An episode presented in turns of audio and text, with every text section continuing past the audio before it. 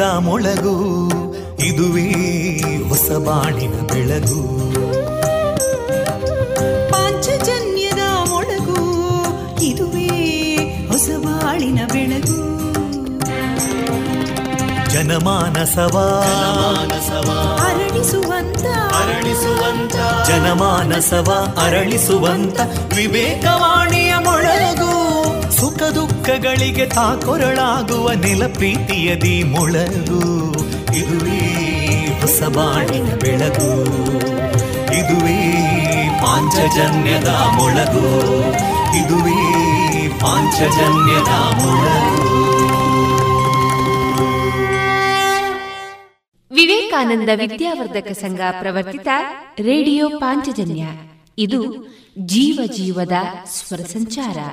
ತೊಂಬತ್ತು ಬಿಂದು ಎಂಟು ಸ್ವರ ತರಾಂಗಗಳಲ್ಲಿ ಈ ಹೊತ್ತಿನ ಪ್ರಸಾರ ಕಾರ್ಯಕ್ರಮವನ್ನ ಆರಂಭಿಸುತ್ತಿದ್ದೇವೆ ಆತ್ಮೀಯ ಶ್ರೋತೃ ಬಾಂಧವರಿಗೆ ರೇಡಿಯೋ ಪಾಂಚಜನ್ಯ ಸಮುದಾಯ ಬಾನುಲಿ ಕೇಂದ್ರ ಬಳಗದ ಪರವಾಗಿ ನಾನು ತೇಜಸ್ವಿನಿ ಮಾಡುವ ಪ್ರೀತಿಪೂರ್ವಕ ನಮಸ್ಕಾರಗಳು वन्दे मातरम् वन्दे मातरम् सुजलां सुफलां मलयज शीतलां सस्यश्यामलां मातरं वन्दे मातरम् शुभ्रजोत्स्ना पुलकितयामिनीं पुल्लकुसुमिता ध्रुमदळशोभिनीं सुहासिनीं सुमधुरभाषिनीं सुखदां वरदां मातरं वन्दे मातरम् कोटिकोटिकण्ठा कलकलनिनादकराले कोटि कोटि भुजैदृता करकलवाले अबलां केनो मायेतो बले बहुबलधारिणीं नमामि तारिणीं रिपुदलवारिणी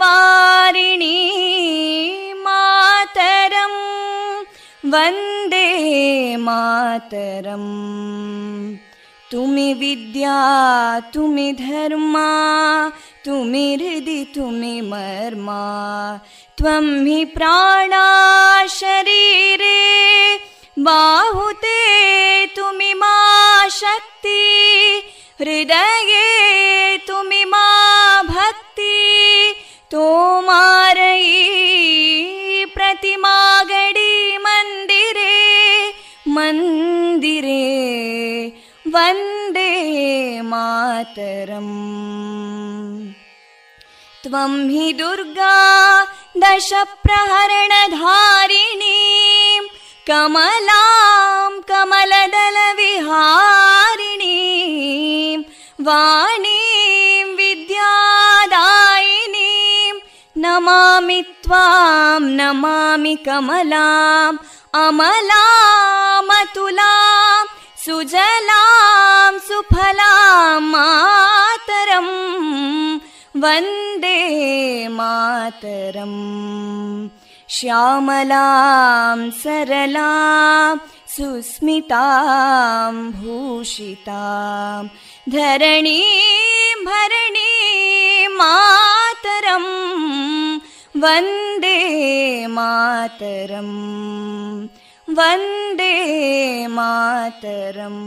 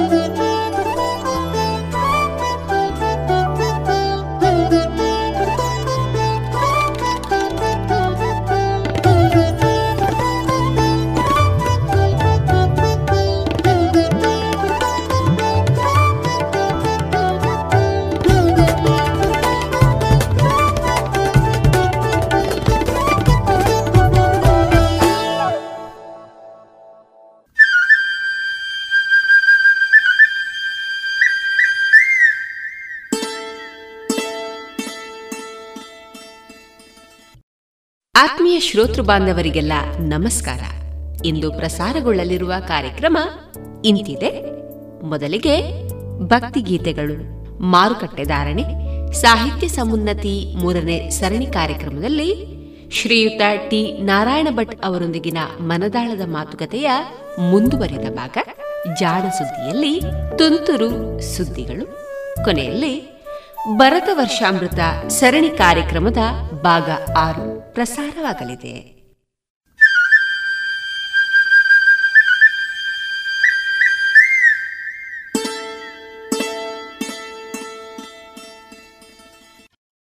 ಇದೀಗ ಮೊದಲಿಗೆ ಭಕ್ತಿಗೀತೆಗಳನ್ನ ಕೇಳೋಣ.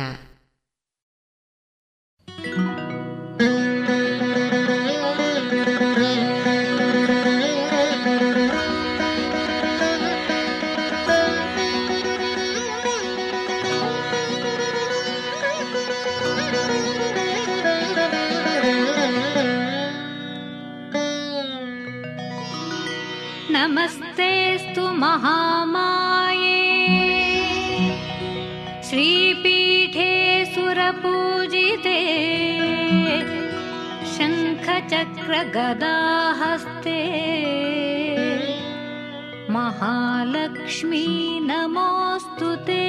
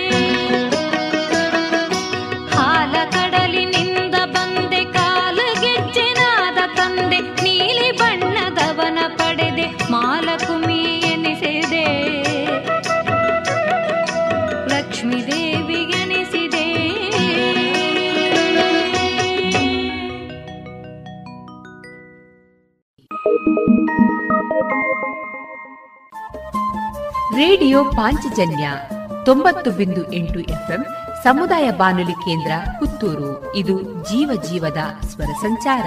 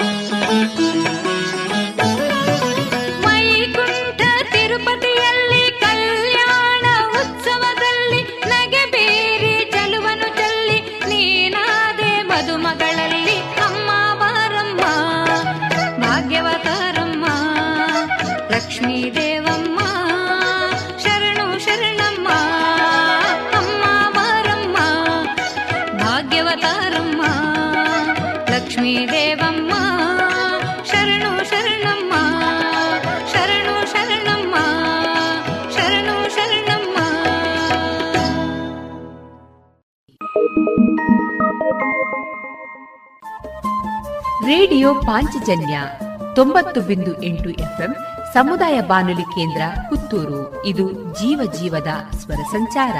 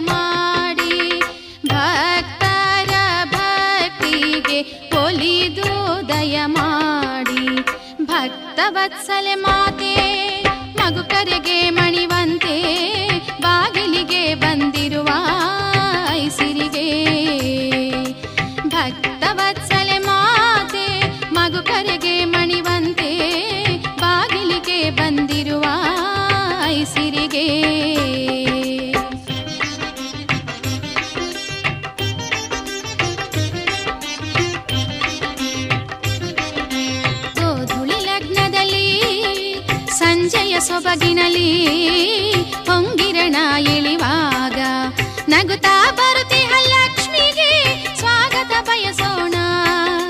ಬನ್ನಿರೇ ಸುಸ್ವಾಗತ ಬಯಸೋಣ.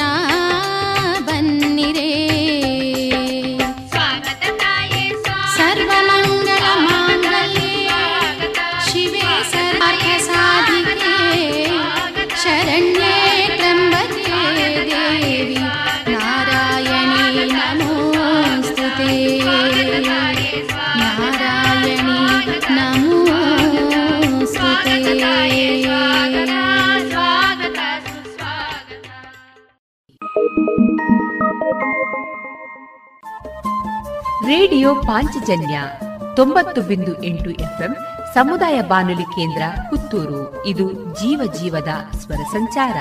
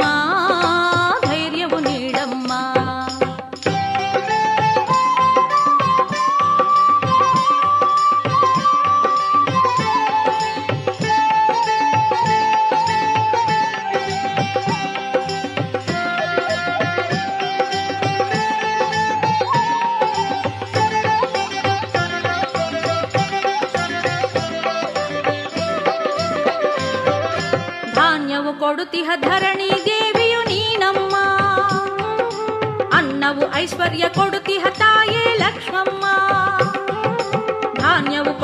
धरणी देवियु अन्नवु ऐश्वर्य लक्ष्म जीव को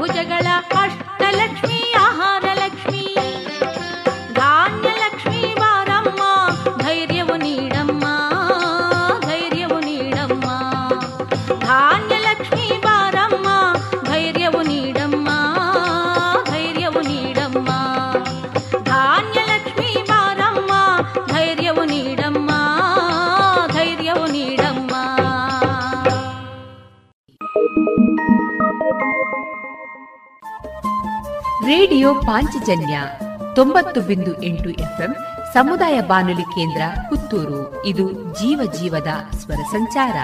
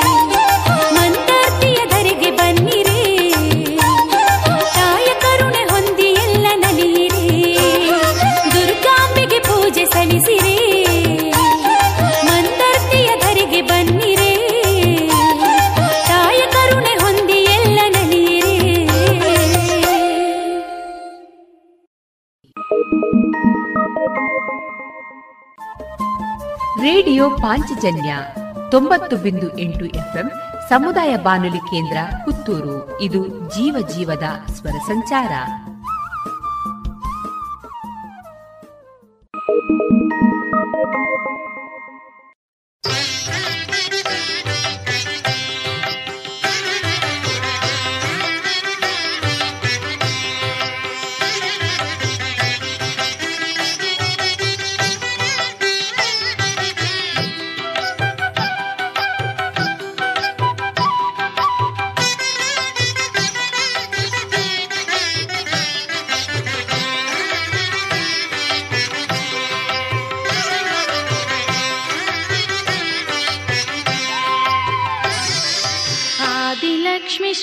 Touch me.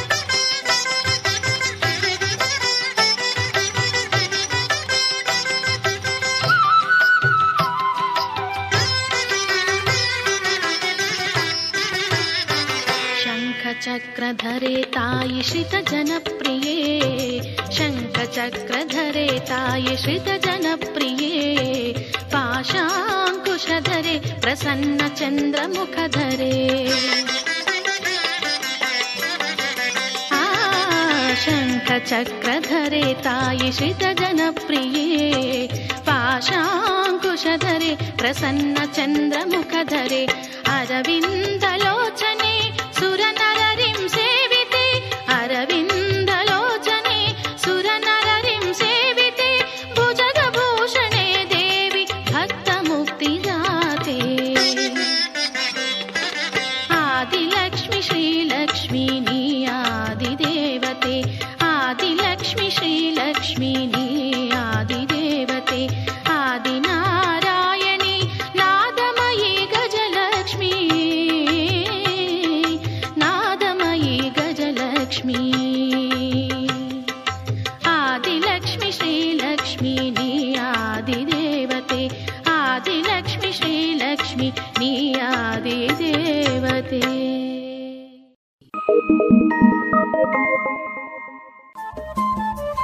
ರೇಡಿಯೋ ಪಾಂಚಜನ್ಯ ತೊಂಬತ್ತು ಬಿಂದು ಎಂಟು ಎಫ್ಎಂ ಸಮುದಾಯ ಬಾನುಲಿ ಕೇಂದ್ರ ಪುತ್ತೂರು. ಇದು ಜೀವ ಜೀವದ ಸ್ವರ ಸಂಚಾರ.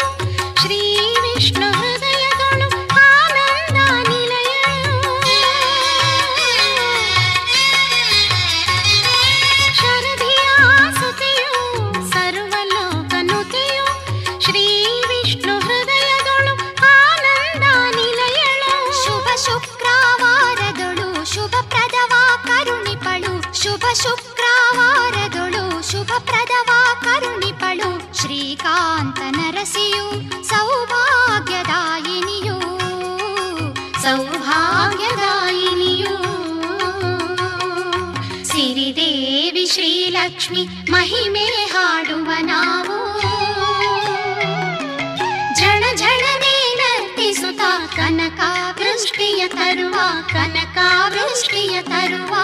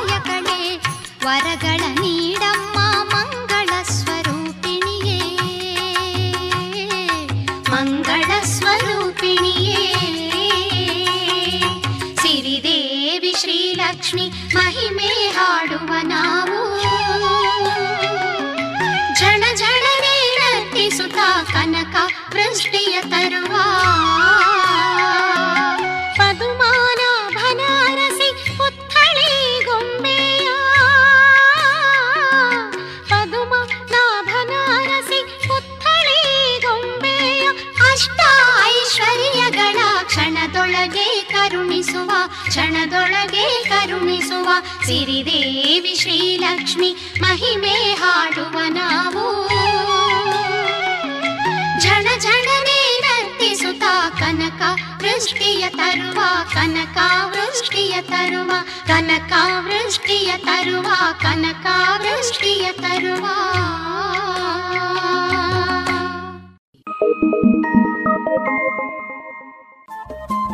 ರೇಡಿಯೋ ಪಾಂಚಜನ್ಯ ತೊಂಬತ್ತು ಬಿಂದು ಎಂಟು ಎಫ್ಎಂ ಸಮುದಾಯ ಬಾನುಲಿ ಕೇಂದ್ರ ಪುತ್ತೂರು. ಇದು ಜೀವ ಜೀವದ ಸ್ವರ ಸಂಚಾರ.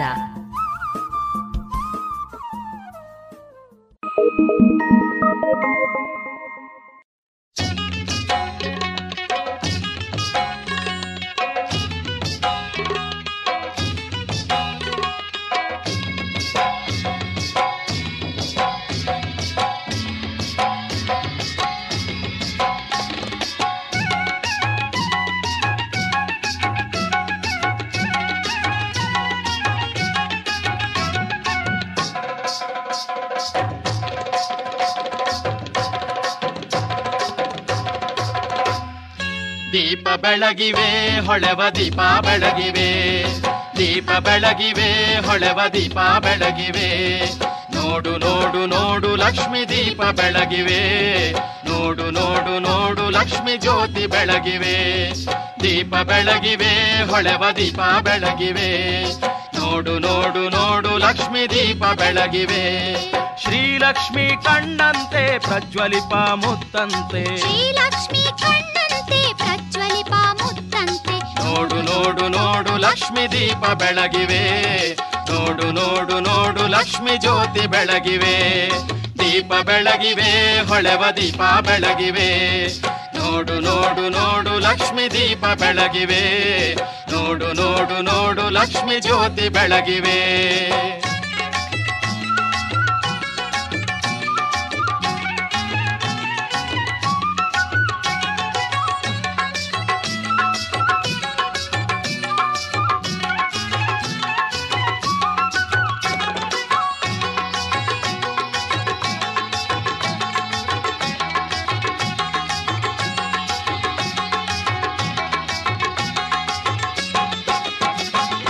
ಆ ಚುಕ್ಕಿ ತಾರೆಗಳು ಬಂದಿಲ್ಲಿ ನಗು ನಗುತ ಶ್ರೀಲಕ್ಷ್ಮಿ ಗಾರತಿಯು ಆಗಿರಲು ತಾವು.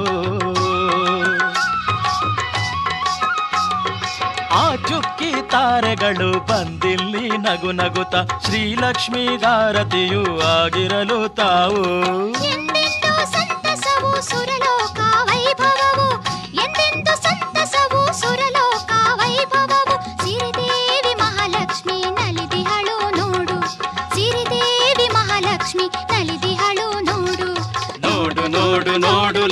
ದೀಪ ಬೆಳಗಿವೆ.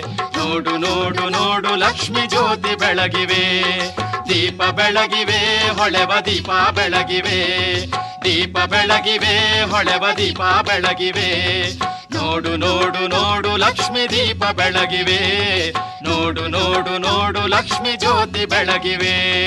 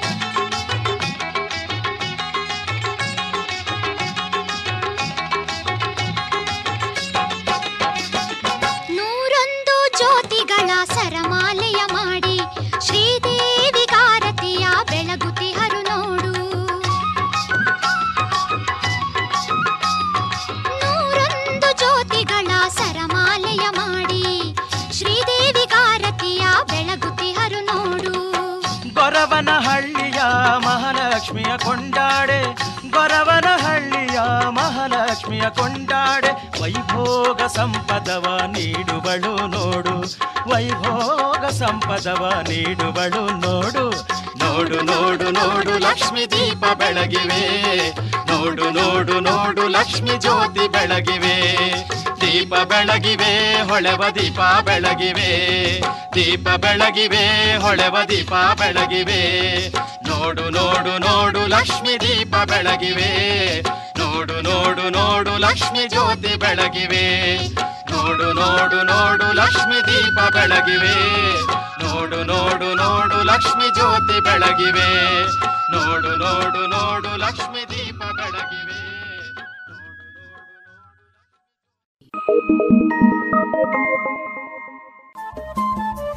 ರೇಡಿಯೋ ಪಾಂಚಜನ್ಯ ತೊಂಬತ್ತು ಬಿಂದು ಎಂಟು ಎಫ್ಎಂ ಸಮುದಾಯ ಬಾನುಲಿ ಕೇಂದ್ರ ಪುತ್ತೂರು. ಇದು ಜೀವ ಜೀವದ ಸ್ವರ ಸಂಚಾರ.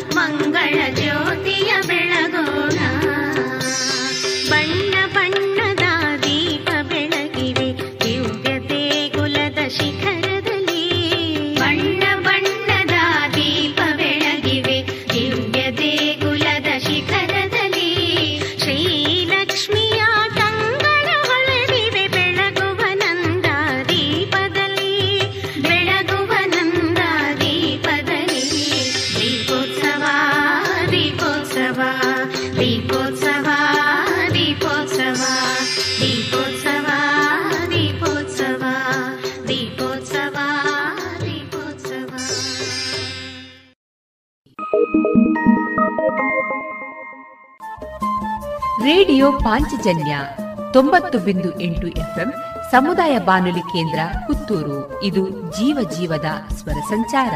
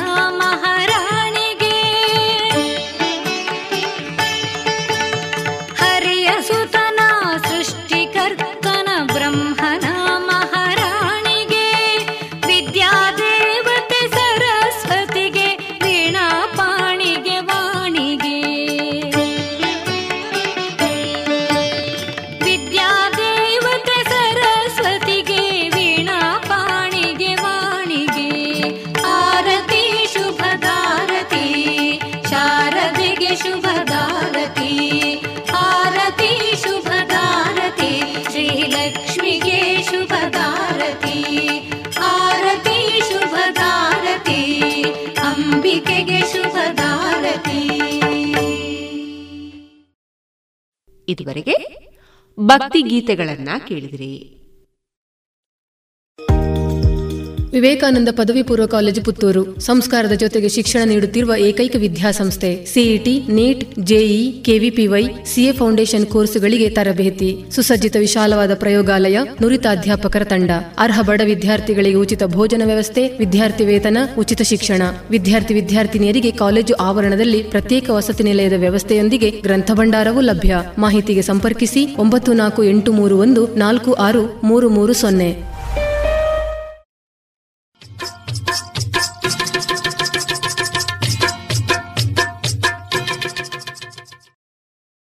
ಮಾರುಕಟ್ಟೆ ಧಾರಣೆ ಇತ್ತಿದೆ.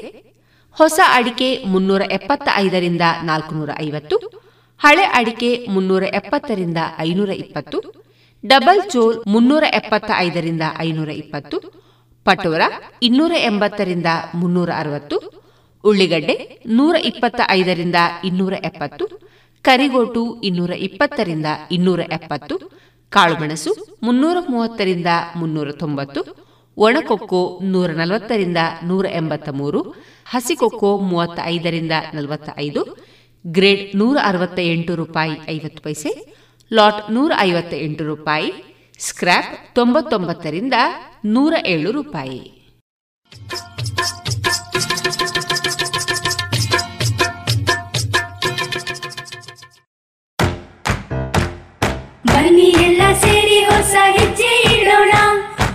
ಬನ್ನಿ ಹೊಸ ನಿರ್ಣಯ ಮಾಡಿ ಬಿಡೋಣ.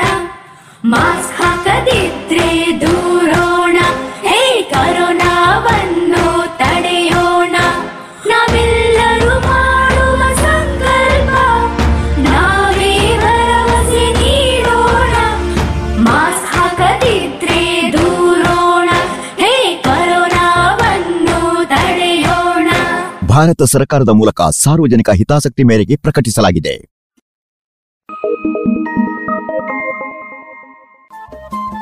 ರೇಡಿಯೋ ಪಾಂಚಜನ್ಯ ತೊಂಬತ್ತು ಬಿಂದು ಎಂಟು ಎಫ್ಎಂ ಸಮುದಾಯ ಬಾನುಲಿ ಕೇಂದ್ರ ಪುತ್ತೂರು. ಇದು ಜೀವ ಜೀವದ ಸ್ವರ ಸಂಚಾರ.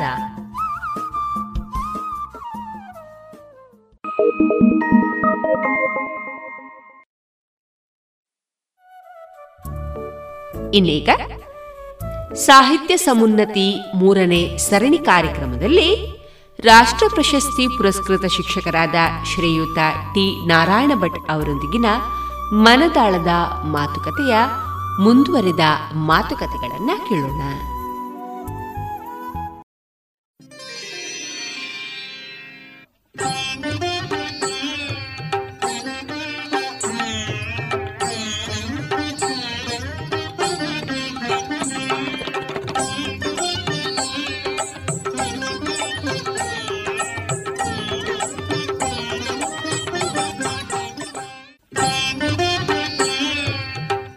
ಸಾಹಿತಿಗಳೊಂದಿಗಿನ ಮಾತುಕತೆಯ ಸರಣಿ ಸಾಹಿತ್ಯ ಸಮುನ್ನತಿಗೆ ಆತ್ಮೀಯ ಸ್ವಾಗತ. ಸಾಹಿತಿಗಳು ತಮ್ಮ ಬದುಕು, ಬರಹ ಮತ್ತು ಸಾಮುದಾಯಿಕ ಜವಾಬ್ದಾರಿಗಳನ್ನು ಶ್ರೋತೃಗಳೊಂದಿಗೆ ಹಂಚಿಕೊಳ್ಳುವ ಕಾರ್ಯಕ್ರಮವೇ ಸಾಹಿತ್ಯ ಸಮುನ್ನತಿ.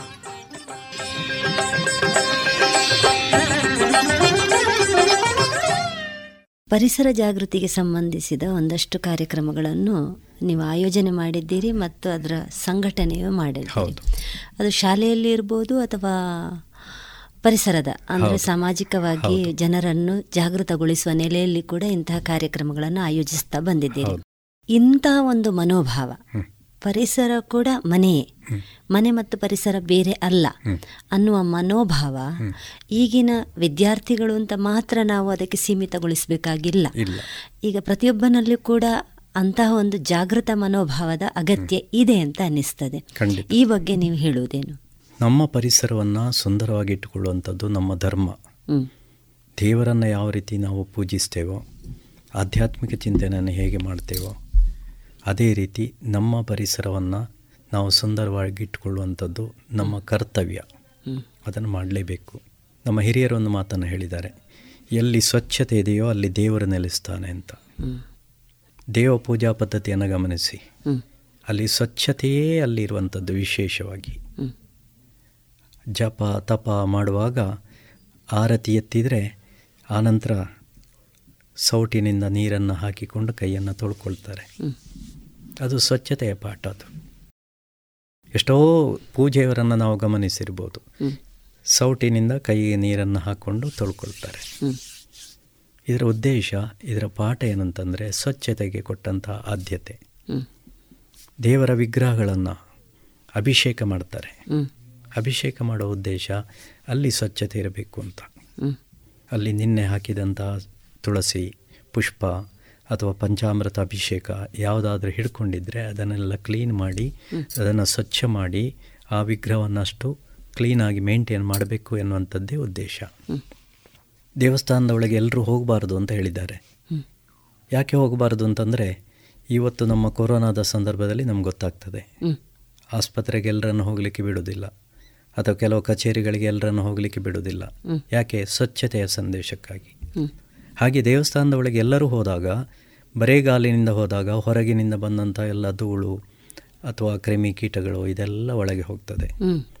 ಆದ್ದರಿಂದ ಪೂಜೆಯ ಭಟ್ರು ಅಥವಾ ಒಂದೆರಡು ಜನ ಪರಿಚಾರಕರನ್ನು ಬಿಟ್ಟರೆ ಬೇರೆ ಯಾರೂ ಒಳಗೆ ಹೋಗಬಾರ್ದು ಅಂತ ಒಂದು ನಿಯಮವನ್ನು ಮಾಡಿದ್ದು.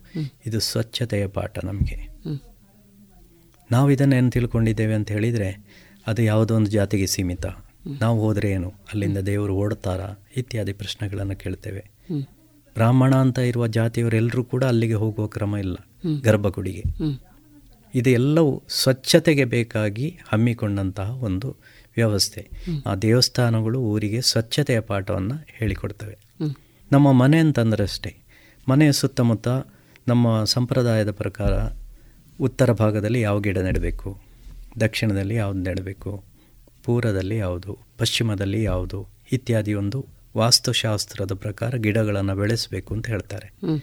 ಗಿಡ ಬೆಳೆಸೋದು ಒಂದು ನೆರಳನ್ನು ಕೊಡ್ತದೆ ಇನ್ನೊಂದು ರಕ್ಷಣೆಯನ್ನು ಕೊಡ್ತದೆ. ರಕ್ಷಣೆ ಯಾವುದು ಅಂತ ಕೇಳಿದರೆ ಮನೆಯ ಹಿಂಭಾಗದ ಅಂದರೆ ದಕ್ಷಿಣ ಭಾಗ ಮತ್ತು ಇನ್ನು ಪಶ್ಚಿಮ ಭಾಗದಲ್ಲಿ ಸ್ವಲ್ಪ ಎತ್ತರವಾದಂಥ ಗಿಡಗಳನ್ನು ನೆಡಬೇಕು ಎತ್ತರ ಜಾತಿಯದ್ದು. ಯಾಕೆಂದರೆ ಗಾಳಿಯಿಂದ ಮನೆಗೆ ಹಾನಿಯಾಗಬಾರದು ಅಂತ. ಪೂರ್ವ ಉತ್ತರ ಅಲ್ಲಿ ತಗ್ಗು ಇರುವಂತಹ ಗಿಡಗಳನ್ನು ನೆಡಬೇಕು. ಯಾಕೆಂದರೆ ಮನೆಯ ಮುಂದೆ ಕಾಣಬೇಕು. ಯಾರಾದರೂ ಬರುವಾಗ ಅಥವಾ ಮನೆ ಇನ್ನಿತರರಿಗೆ ಕಾಣಬೇಕು. ಮತ್ತು ಗಾಳಿ ಬೀಸಲಿಕ್ಕೆ ಅನುಕೂಲ ಆಗಬೇಕು. ಅಲ್ಲಿ ನೆಡತಕ್ಕಂತಹ ಗಿಡಗಳು ವಿಶೇಷವಾಗಿ ಈಗ ಹಿಂದೂ ಸಂಸ್ಕೃತಿಯಲ್ಲಿ ತುಳಸಿ ಗಿಡವನ್ನು ನೆಡುವಂತಹ ಒಂದು ಕ್ರಮ ಇದೆ. ಈಶಾನ್ಯ ಭಾಗದಲ್ಲಿ ತುಳಸಿಯ ವನವನ್ನೇ ಮಾಡಿ ಅಂತ ನಮ್ಮ ಹಿರಿಯರು ಹೇಳಿದ್ದಾರೆ. ಯಾಕೆಂದರೆ ಆ ಕಡೆಯಿಂದ ಗಾಳಿ ಬೀಸಿ ಬರುವಾಗ ಮನೆಗೆ ಸ್ವಚ್ಛವಾದಂತಹ ಗಾಳಿ ಮನೆಯೊಳಗೆ ಬರ್ತದೆ. ತುಳಸಿ ಅನ್ನುವಂಥದ್ದು ಒಳ್ಳೆಯ ಆಂಟಿಬಯೋಟಿಕ್. ಇವತ್ತು ಕೊರೋನಾ ಸಂದರ್ಭದಲ್ಲಿ ಅದರ ಮಹತ್ವ ಗೊತ್ತಾಗಿದೆ. ಅದನ್ನು ಬಿಸಿನೀರಿಗೆ ಹಾಕಿ ಕಷಾಯ ಮಾಡಿ ಕುಡಿತಾರೆ. ಅದೇ ರೀತಿ ತೀರ್ಥ ನಾವು ದೇವಸ್ಥಾನದಲ್ಲಿ ತೀರ್ಥ ಸೇವನೆ ಮಾಡುವಾಗ ಆ ತೀರ್ಥಕ್ಕೆ ತುಳಸಿಯನ್ನು ಹಾಕಿರ್ತಾರೆ. ಇನ್ನು ತುಳಸಿ ರಸವನ್ನು ಬೇರೆ ಬೇರೆ ಔಷಧಿಗಾಗಿ ಉಪಯೋಗಿಸ್ತಾರೆ. ಹೀಗೆ ಆ ತುಳಸಿಯ ಕಾಂಡ ಎಲೆ ಎಲ್ಲವೂ ಕೂಡ ಔಷಧೀಯ ಗುಣಗಳನ್ನು ಹೊಂದಿದೆ. ಹೀಗೆ ನಮ್ಮ ಪರಿಸರದಲ್ಲಿ ಒಳ್ಳೆ ಔಷಧಿಯುಕ್ತವಾದಂತಹ ಸಸ್ಯಗಳನ್ನು ನೆಟ್ಟಾಗ ನಮ್ಮ ಮನೆಗೆ ಸ್ವಚ್ಛವಾದಂತಹ ಆರೋಗ್ಯಪೂರ್ಣವಾದಂತಹ ಗಾಳಿ ಬರ್ತದೆ. ಅದರಿಂದ ಮನೆಯಲ್ಲಿ ಕೂಡ ಪರಿಸರ ಸ್ವಚ್ಛವಾಗಿರಬೇಕು. ಗಿಡ ಸಸಿಗಳೆಲ್ಲ ಬೇಕು. ನಾವು ಶಾಲೆಯಲ್ಲಿ ಕೂಡ ಸುಮಾರು ನೂರಕ್ಕಿಂತ ಮೇಲ್ಪಟ್ಟು ಔಷಧೀಯ ಸಸ್ಯಗಳನ್ನು ಬೆಳೆಸಿದ್ದೇವೆ. ಅದರಲ್ಲಿ ತುಳಸಿ ಇರ್ಬೋದು ಎಕ್ಕ ಇರ್ಬೋದು ಇನ್ನು ಆಡುಸೋಗೆ ಇರ್ಬೋದು ಇನ್ನು ಬಿಲ್ಲೋಪತ್ರೆ ಇರ್ಬೋದು ದರ್ಬೆ ಹೀಗೆ ಬೇರೆ ಬೇರೆ ಔಷಧಿಯುಕ್ತವಾದಂಥ ಸಸ್ಯಗಳನ್ನು ಚಟ್ಟಿಗಳಲ್ಲಿ ನಮ್ಮ ಶಾಲೆಯ ಎದುರುಗಡೆ ಸುಮಾರು ಒಂದು ನೂರಕ್ಕಿಂತ ಹೆಚ್ಚು ನೆಟ್ಟು ಬೆಳೆಸಿದ್ದೇವೆ. ಒಂದೇ ಒಂದು ಮಗು ಕೂಡ ಅದರ ಎಲೆಯನ್ನು ಕಿತ್ತು ಬಿಸಾಡೋದಿಲ್ಲ ಹಾನಿಯುಂಟು ಮಾಡೋದಿಲ್ಲ. ಅದು ಆ ಮಕ್ಕಳಿಗೆ ಬಂದಿರತಕ್ಕಂಥ ಸಂಸ್ಕಾರ ಅದು. ಜೀವನಾನುಭವ. ಜೀವನಾನುಭವ. ಆ ಗಿಡಗಳನ್ನು ಅದೇ ಮಕ್ಕಳು ನಮ್ಮ ಶಾಲೆಯ ಮಕ್ಕಳೇ ನೀರು ಹಾಕಿ ಅತಿ ಉದ್ದ ಬಂದಾಗ ಅದನ್ನು ಕಟ್ ಮಾಡಿ ಇದನ್ನೆಲ್ಲ ಬೆಳೆಸಿ ಅಷ್ಟು ಚೆನ್ನಾಗಿ ಇದನ್ನು ಕಾಪಾಡಿಕೊಳ್ತಾರೆ. ಮಾತ್ರ ಅಲ್ಲ ನಮ್ಮ ಶಾಲೆಯಲ್ಲಿ ನಡೆಯುವಂಥ ಡಿಬೇಟ್ ಕಾರ್ಯಕ್ರಮದಲ್ಲಿ ಕೂಡ ಪ್ರತಿ ವಾರ ಮಗು ಒಂದೊಂದು ಔಷಧೀಯ ಸಸ್ಯವನ್ನು ಅದರ ಮಹತ್ವ ಏನು ಅದು ಯಾಕೆ ಆಗ್ತದೆ ಎನ್ನುವಂಥದ್ದನ್ನು ಪರಿಚಯಿಸುವಂಥ ಕಾರ್ಯಕ್ರಮವನ್ನು ಕೂಡ ಮಾಡ್ತೇವೆ. ಅವರ ಅಜ್ಜಿಯಂದಿರಲ್ಲಿ ಕೇಳಿಕೊಂಡು ಬರಬೇಕು ಅಂತ ಹೇಳ್ತೇವೆ. ಮಾತ್ರ ಅಲ್ಲ ಮನೆಯೇ ಔಷಧಾಲಯ ತಾಯಿಯೇ ಡಾಕ್ಟರ್ ಅಂತ ಒಂದು ಬೋರ್ಡ್ ಹಾಕಿದ್ದೇವೆ. ಮನೆ ಔಷಧಾಲಯ ಯಾಕೆ ಅಂತ ಕೇಳಿದರೆ ಮನೆಯಲ್ಲಿರುವಂಥ ಜೀರಿಗೆ ಇಂಗು ಕೊತ್ತಂಬರಿ ಅರಶಿನ ನೆಲ್ಲಿ ಎಲ್ಲವೂ ಕೂಡ ಔಷಧಿಯುಕ್ತವಾದಂತಹ ಒಂದು ಗುಣವನ್ನು ಹೊಂದಿರತಕ್ಕಂಥದ್ದು. ಆದ್ದರಿಂದ ಮನೆಯಲ್ಲೇ ಇವತ್ತು ಸಾಕಷ್ಟು ಔಷಧ ಇದೆ. ಹಿಂದಿನ ಕಾಲದಲ್ಲಿ ತಾಯಿ ಹೊಟ್ಟೆ ನೋವಾದರೆ ಮಜ್ಜಿಗೆ ಹಿಂಗ ಹಾಕಿ ಕೊಡ್ತಾ ಇದ್ರು. ಹೊಟ್ಟೆ ನೋವು ನಿಲ್ತಾ ಇತ್ತು. ಜೀರಿಗೆ ಕೊಡ್ತಾ ಇದ್ರು. ಕಾಳ ಜೀರಿಗೆ ಕಷಾಯ ಮಾಡಿ ಕೊಟ್ಟರೆ ಹುಳದ ಉಪದ್ರ ಕಡಿಮೆ ಆಗ್ತದೆ ಅಂತ ಅದರ ಕಷಾಯ ಮಾಡಿ ಕೊಡ್ತಾ ಇದ್ರು. ಕಾಳು ಮೆಣಸಿನ ಕಷಾಯ ಮಾಡಿ ಕೊಟ್ಟರೆ ಶೀತ ಕಡಿಮೆ ಆಗ್ತಾ ಇತ್ತು. ಹೀಗೆ ನಮ್ಮ ಮನೆಯಲ್ಲಿರ್ತಕ್ಕಂತಹ ಹಿಂದೂಗಳ ಮನೆಯಲ್ಲಿ ಒಂದು ಸಾಂಬಾರ ಪೆಟ್ಟಿಗೆ ಅಂತ ಇರ್ತದೆ. ಅದರಲ್ಲೊಂದು ಏಳೆಂಟು ಕೋಣೆ ಇರ್ತದೆ. ಅದರಲ್ಲಿ ಅಡುಗೆಗೆ ಬೇಕಾದ ಎಲ್ಲ ಬೇರೆ ಬೇರೆ ಸಾಂಬಾರ ವಸ್ತುಗಳಿರ್ತದೆ. ಅದೆಲ್ಲವೂ ಕೂಡ ಈ ಪದಾರ್ಥಕ್ಕೆ ನಾವು ಅದನ್ನು ಉಪಯೋಗಿಸುವಂಥದ್ದು ಔಷಧಿಯುಕ್ತವಾಗಿದೆ ಅಂತ. ಹೀಗೆ ಎಲ್ಲ ರೀತಿಯಲ್ಲಿ ನಮ್ಮ ಪರಿಸರದಲ್ಲಿರತಕ್ಕಂತಹ ಎಲ್ಲ ಸಸ್ಯಗಳಾಗಲಿ ಎಲ್ಲ ಸಾಂಬಾರ ಪದಾರ್ಥಗಳಾಗಲಿ ಇದೆಲ್ಲವೂ ಔಷಧೀಯ ಗುಣಗಳನ್ನು ಹೊಂದಿರುವಂಥದ್ದು. ಅದರಿಂದಲೇ ಭಾರತೀಯರಲ್ಲಿ ಒಂದು ರೀತಿಯ ರೋಗ ನಿರೋಧಕ ಶಕ್ತಿ ಜಾಸ್ತಿ ಇದೆ. ಬೇರೆಲ್ಲ ದೇಶಗಳಿಗಿಂತ ಭಾರತ ದೇಶದಲ್ಲಿ ರೋಗ ನಿರೋಧಕ ಶಕ್ತಿ ಜಾಸ್ತಿ ಇದೆ. ಅದಕ್ಕೆ ಕಾರಣ ನಮ್ಮ ಆಯುರ್ವೇದ ವೈದ್ಯಕೀಯ ಪದ್ಧತಿ ಆಗಿರ್ಬೋದು ಆಹಾರ ಪದ್ಧತಿ ಆಗಿರ್ಬೋದು ಇದು ಭಾರತೀಯ ಸಂಸ್ಕೃತಿ ಇದು. ನಾವು ಇವತ್ತು ಅದನ್ನು ಅಲ್ಲಗಳೆದು ನಾವು ಇವತ್ತು ವಿದೇಶಿ ವ್ಯಾಮೋಹಕ್ಕೆ ಬಲಿಯಾಗಿ ಅಲೋಪತಿ ಔಷಧಿಗಳನ್ನು ಸ್ವೀಕರಿಸಿ ನಮ್ಮಲ್ಲಿರ್ತಕ್ಕಂಥ ಶಕ್ತಿ ಇವತ್ತು ಕ್ಷೀಣಿಸ್ತಾ ಇದೆ. ಆದ್ದರಿಂದ ನಮ್ಮ ಭಾರತೀಯ ಸಂಸ್ಕೃತಿಯನ್ನು ನಾವು ಬಿಡಬಾರ್ದು. ನಮ್ಮ ಭಾರತೀಯ ಪದ್ಧತಿಯನ್ನು ಗೌರವಿಸಬೇಕು. ಇದರಲ್ಲಿ ದೂರದರ್ಶಿತ್ವ ಇದೆ. ದೂರಗಾಮಿಯಾದಂತಹ ನಮಗೆ ಭವಿಷ್ಯತ್ತಿಗೆ ಒಳ್ಳೆಯದಾಗುವಂತಹ ಅವಕಾಶಗಳಿದೆ. ಹಾಗೆ ಒಟ್ಟಿನಲ್ಲಿ ನಮ್ಮ ಎಲ್ಲ ಪರಿಸರವನ್ನು ನಾವು ಸುಂದರವಾಗಿ ಕಂಡಾಗ ನಮ್ಮ ಆರೋಗ್ಯ ಚೆನ್ನಾಗಿರ್ತದೆ ಮನಸ್ಸು ಪ್ರಫುಲ್ಲವಾಗಿರ್ತದೆ ಎಲ್ಲರೂ ಸುಖವಾಗಿರ್ತಾರೆ. ಮಾತ್ರ ಅಲ್ಲ ಇವತ್ತೇನಾಗಿದೆ ಅಂತಂದರೆ ಪ್ಲ್ಯಾಸ್ಟಿಕ್ಕನ್ನು ಬಳಕೆ ಮಾಡ್ತೇವೆ. ಇವತ್ತು ಅನಿವಾರ್ಯ ಅನ್ನುವಂಥ ಸ್ಥಿತಿಗೆ ಬಂದು ಹೋಗಿದ್ದೇವೆ. ಅಂಗಡಿಗೆ ಹೋದಾಗ ಸಾಮಾನು ತರಲಿಕ್ಕೆ ನಾವು ಚೀಲ ಹಿಡ್ಕೊಂಡು ಹೋಗುವಂತಹ ನಮ್ಮಲ್ಲಿ ಮನೋಧರ್ಮ ಇಲ್ಲವೇ ಇಲ್ಲ ಅದನ್ನು ಬಿಟ್ಟಾಗಿದೆ ಈಗ. ಅಲ್ಲಿ ನಾವು ಹತ್ತು ಬಗೆಯ ವಸ್ತುಗಳನ್ನು ತರೋದಿದ್ರೆ ಹತ್ತು ಪ್ಲಾಸ್ಟಿಕ್ ಕವರುಗಳು ಬರ್ತದೆ ನಮ್ಮ ಮನೆಗೆ. ಇಪ್ಪತ್ತು ಬಗೆಯ ವಸ್ತುಗಳಂತಂದರೆ ಇಪ್ಪತ್ತು ಬರ್ತದೆ. ವಾರದಲ್ಲಿ ಕನಿಷ್ಠ ಪಕ್ಷ ಒಂದು ಮನೆಯಲ್ಲಿ ನೂರಕ್ಕಿಂತ ಹೆಚ್ಚು ಪ್ಲಾಸ್ಟಿಕ್ ಲಕೋಟೆಗಳು ಅಲ್ಲಿ ಬೀಳ್ತವೆ. ಇದನ್ನೆಲ್ಲಿ ಇದನ್ನು ಎಲ್ಲಿ ಹಾಕಬೇಕು? ಎರಡೇ ದಾರಿ ಒಂದು ಬೆಂಕಿಗೆ ಹಾಕಿ ಸುಡುವಂಥದ್ದು.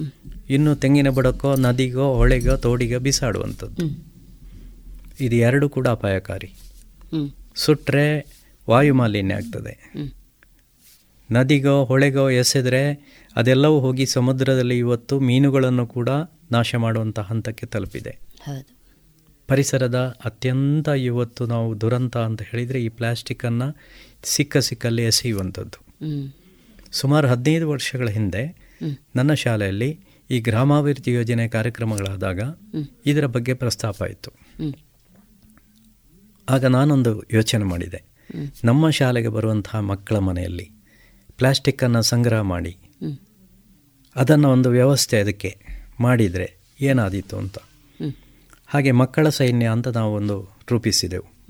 ಮಕ್ಕಳ ಸೈನ್ಯ ಅಂದರೆ ಅವರೇ ಸ್ವಯಂ ಸೇವಕರಾಗಿ ಮಕ್ಕಳಲ್ಲಿ ಒಂದು ದಿನ ಹೇಳಿದೆವು ನೋಡಿ ನಿಮ್ಮ ಮನೆಯ ಅಡುಗೆ ಮನೆಯಲ್ಲಿ ದಿನ ಪ್ಲಾಸ್ಟಿಕ್ ಬರ್ತದಾ ಅಂತ ಕೇಳಿದೆವು. ಹೌದು ಸರ್ ಎಷ್ಟು ಉಂಟು ಅದು ತುಂಬ ಉಂಟು. ಏನು ಮಾಡ್ತಾರೆ? ಒಲೆಗೆ ಹಾಕ್ತಾರೆ. ನಾನು ಹೇಳಿದೆ ಇನ್ನು ಮುಂದೆ ಒಲೆಗೆ ಹಾಕಬಾರ್ದು. ಒಲೆಗೆ ಹಾಕಿದರೆ ಇಂತಹ ದೋಷ ಉಂಟು.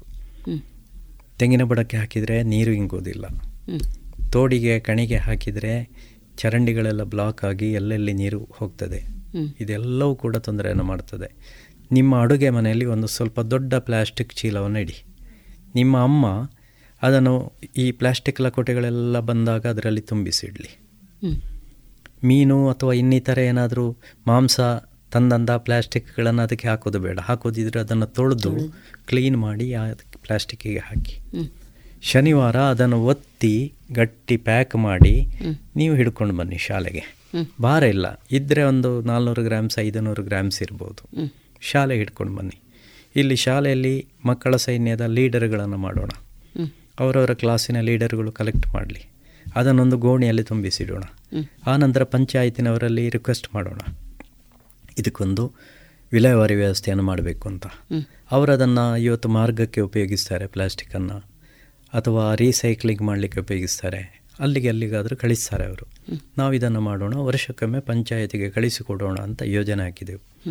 ನಮ್ಮಲ್ಲಿ ವರ್ಷಕ್ಕೊಮ್ಮೆ ಒಂದು ಲಾರಿಯಷ್ಟು ಪ್ಲಾಸ್ಟಿಕ್ ಮನೆ ಮನೆಗಳಿಂದ ಸಂಗ್ರಹ ಆಗ್ತದೆ.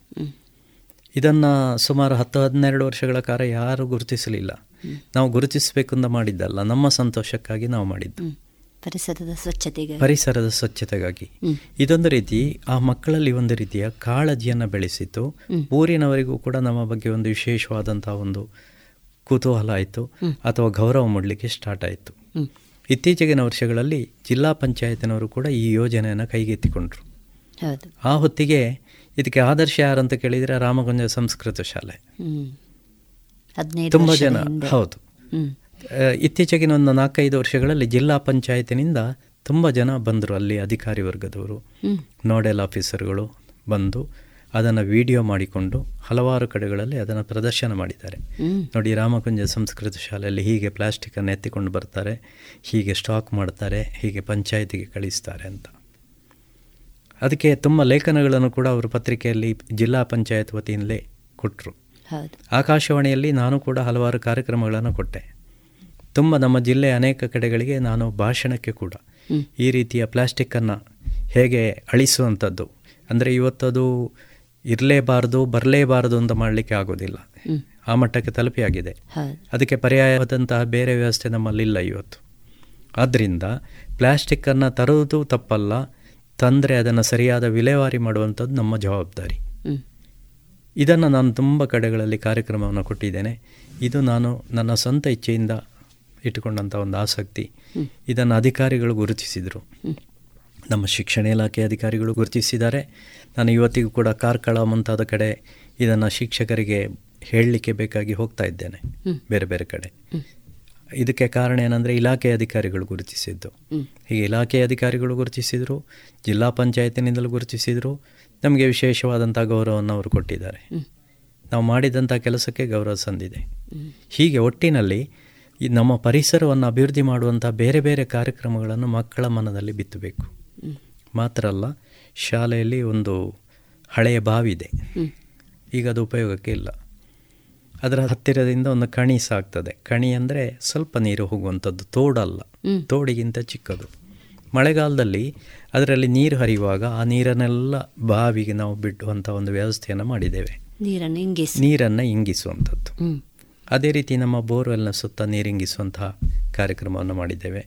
ಹೀಗೆ ಹತ್ತು ಹಲವು ಇಂತಹ ಪರಿಸರಕ್ಕೆ ಬೇಕಾದಂತಹ ಕಾರ್ಯಕ್ರಮವನ್ನು ಶಾಲೆಯಲ್ಲಿ ಮಾಡಿದಾಗ ಶಾಲೆಯಲ್ಲಿ ಮಕ್ಕಳು ನೋಡ್ತಾರೆ ನನ್ನ ಮನೆಯಲ್ಲಿ ಇದನ್ನು ಮಾಡಬೇಕು ಅಂತ ಹೊರಡ್ತಾರೆ. ಮಾತ್ರ ಅಲ್ಲ ಶಾಲೆಯಲ್ಲಿ ಎದುರಿನಲ್ಲಿ ಒಂದು ಚಿಕ್ಕ ಉದ್ಯಾನ ಇದೆ. ಗಿಡಗಳನ್ನು ನೆಟ್ಟಿದ್ದೇವೆ. ಕ್ರೋಟನ್ಗಳ ವಿಶೇಷವಾಗಿ ಅದರಲ್ಲಿ. ಇದನ್ನೆಲ್ಲ ನೆಟ್ಟು ಅದನ್ನು ಕಟ್ಟಿಂಗ್ ಮಾಡುವಂಥದ್ದು ಅದನ್ನು ನೀರು ಹಾಕುವಂಥದ್ದು ಅದನ್ನು ಬೆಳೆಸುವಂಥದ್ದು ಎಲ್ಲ ಮಕ್ಕಳಿಗೆ ಜವಾಬ್ದಾರಿ. ಆರು ಮತ್ತು ಏಳನೇ ತರಗತಿಯ ಮಕ್ಕಳನ್ನು ಅದಕ್ಕೆ ಜವಾಬ್ದಾರಿ ಕೊಟ್ಟಿದ್ದೇವೆ. ಕಟ್ಟಿಂಗನ್ನು ಮಾಡಿ ಒಂದೇ ಹೈಟಿಗೆ ಅದನ್ನು ಮೇಂಟೈನ್ ಮಾಡ್ತಾರೆ ಮಕ್ಕಳು. ಎರಡು ಸಾವಿರ ರೂಪಾಯಿ ಸಂಬಳ ಕೊಡುವಂತಹ ಮಾಲಿ ಕೂಡ ಮಾಡುವಷ್ಟು ಕೆಲಸವನ್ನು ಆರು ಏಳನೇ ತರಗತಿಯ ಮಕ್ಕಳು ಮಾಡ್ತಾರೆ. ಇದರಿಂದ ಏನು ಪ್ರಭಾವ ಆಗ್ತದೆ ಅಂದರೆ ಅವರ ಮನೆಯಲ್ಲಿ ಕೂಡ ತುಂಬ ಗಾರ್ಡನ್ಗಳನ್ನು ಮಾಡಿದ್ದಾರೆ ಈ ಮಕ್ಕಳು. ನಾನು ತುಂಬ ಕಡೆಗಳಿಗೆ ಹೋಗಿದ್ದೇನೆ. ಹೋದಾಗ ಮನೆ ಮನೆಯಲ್ಲಿ ಈ ಶಾಲೆಯಲ್ಲಿರುವಂತಹ ರೀತಿಯ ಗಿಡಗಳನ್ನೇ ನೆಟ್ಟು. ಚಂದ ಮಾಡಿ ಕಟಿಂಗ್ ಮಾಡಿ ಎಲ್ಲ ಕೆಲಸ ಮಾಡಿದ್ದಾರೆ. ಇದು ಮನೆ ಮನೆಗೆ ಬೀರುವಂಥ ಪ್ರಭಾವ. ಹೀಗೆ ಶಾಲೆಗಳಲ್ಲಿ ಮನೆಗಳಲ್ಲಿ ದೇವಾಲಯಗಳಲ್ಲಿ ನಮ್ಮ ಸುತ್ತಮುತ್ತ ಇಂತಹ ಪರಿಸರ ಬೆಳೆಸುವಂಥ ಕಾರ್ಯಕ್ರಮವನ್ನು ಅದರಲ್ಲೂ ವಿಶೇಷವಾಗಿ ಶಿಕ್ಷಕರು ಹಮ್ಮಿಕೊಂಡಾಗ ಈ ಮಕ್ಕಳ ಮೂಲಕ ಹಲವಾರು ಮನೆಗಳಿಗೆ ತಲುಪ್ತದೆ. ಇದು ಶಿಕ್ಷಕ ಮಾಡಬೇಕಾದಂಥ ಒಂದು ಕರ್ತವ್ಯ ಅಂತ ನಾನು ನಂಬಿಕೊಂಡಿದ್ದೇನೆ. ಪರಿಸರ ಜಾಗೃತಿ ನನ್ನಿಂದಲೇ ಆರಂಭ ನನ್ನಿಂದಲೇ ಆರಂಭ ಆಗಬೇಕು. ಯಾಕೆಂದರೆ ಈ ಪರಿಸರವನ್ನು ನಾಶ ಮಾಡಿದರೆ ನಾನು ಸಾಯ್ತೇನೆ ನನ್ನ ಜೊತೆಗಿದ್ದವರು ಸಾಯ್ತಾರೆ. ಅದೇ ರೀತಿ ನನ್ನ ಮನೆಯಲ್ಲಿ ಕೂಡ. ನೀರಿಂಗಿಸುವಂತಹ ಕಾರ್ಯಕ್ರಮವನ್ನು ನನ್ನದು ತಾರಸಿ ಮನೆ ಅಲ್ಲಿ ಒಂದು ಪೈಪ್ ಹಾಕಿ ಅದನ್ನು ಕ್ಲೀನಾಗಿ ಮಾಡುವಂತಹ ಫಿಲ್ಟರ್ ಇದೆ. ಅದಕ್ಕೊಂದು ನಾಲ್ಕೂವರೆ ಸಾವಿರ ರೂಪಾಯಿ ಕೊಟ್ಟರೆ ಸೊಸೈಟಿಯಲ್ಲಿ ಎಲ್ಲ ಇದೆ. ಸಿಗ್ತದೆ. ಆ ಫಿಲ್ಟರನ್ನು ಹಾಕಿ ಬೋರ್ವೆಲ್ಲಿನ ಒಳಗಡೆ ನೇರವಾಗಿ ನೀರಿಂಗಿಸುವಂತಹ ಕಾರ್ಯಕ್ರಮವನ್ನು ಕೂಡ ನಾನು ಐದಾರು ವರ್ಷಗಳಿಂದ ಈಗ ಮಾಡ್ತಾ ಇದ್ದೇನೆ. ಯಾಕೆಂದರೆ ನಾನು ಮಾಡಿದಾಗ ಒಬ್ಬ ಶಿಕ್ಷಕ ಹೇಳೋದು ಮಾತ್ರ ಅಲ್ಲ. ಯಾವತ್ತು ಒಬ್ಬ ಬೋಧನೆ ಮಾಡೋದು ಮಾತ್ರ ಅಲ್ಲ. ಅವ ಅದನ್ನು ಅಳವಡಿಸಿ ತೋರಿಸಬೇಕು. ಇವತ್ತು ನಮ್ಮ ದೇಶದಲ್ಲಿ ಬೋಧಿಸುವವರು ತುಂಬ ಇದ್ದಾರೆ. ಅನುಷ್ಠಾನಿಸುವವರು ಯಾರಿಲ್ಲ. ಅದರಿಂದಾಗಿ ನಮ್ಮ ದೇಶ ಹಿಂದಾಗಿರೋದು. ಅದರಿಂದ ಹೇಳೋದನ್ನು ಅನುಷ್ಠಾನಿಸಬೇಕು. ನಮ್ಮ ಪೇಜಾವರ ಗುರುಗಳು ಅದನ್ನೇ ಮಾಡ್ತಾ ಇದ್ರು. ಅವರು ಹೇಳಿದ್ದನ್ನೆಲ್ಲ ಮಾಡ್ತಾ ಇದ್ರು. ಮಾಡಿದ್ದನ್ನೆಲ್ಲ ಹೇಳ್ತಾ ಇದ್ರು. ಅದರಿಂದ ಬರೀ ಹೇಳುವುದಾಗಬಾರ್ದು ನಾವು ಮಾಡಿ ತೋರಿಸಬೇಕು. ಈ ಸರಣಿ ಕಾರ್ಯಕ್ರಮದ ಸಂಯೋಜನೆ ಆಶಾ ಬೆಳ್ಳಾರೆ ಕೇಳುಗರೆ, ತಮ್ಮ ಅನಿಸಿಕೆ ಅಭಿಪ್ರಾಯಗಳನ್ನು ವಾಟ್ಸ್ಆಪ್ ಮೂಲಕ ಕಳುಹಿಸಿ. ಒಂಬತ್ತು ನಾಲ್ಕು ಎಂಟು ಸೊನ್ನೆ, ಎರಡು ಐದು ಸೊನ್ನೆ, ಒಂದು ಸೊನ್ನೆ ಒಂದು. ಮತ್ತೊಮ್ಮೆ, ಒಂಬತ್ತು ನಾಲ್ಕು, ಎಂಟು ಸೊನ್ನೆ, ಎರಡು ಐದು ಸೊನ್ನೆ, ಒಂದು ಸೊನ್ನೆ ಒಂದು.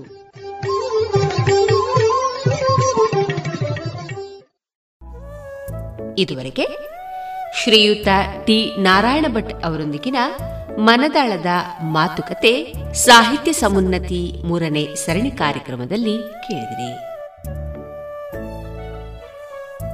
ಇನ್ನು ಮುಂದೆ ಕೇಳಿ, ಜಾಣ ಸುದ್ದಿಯಲ್ಲಿ ತುಂತುರು ಸುದ್ದಿಗಳು.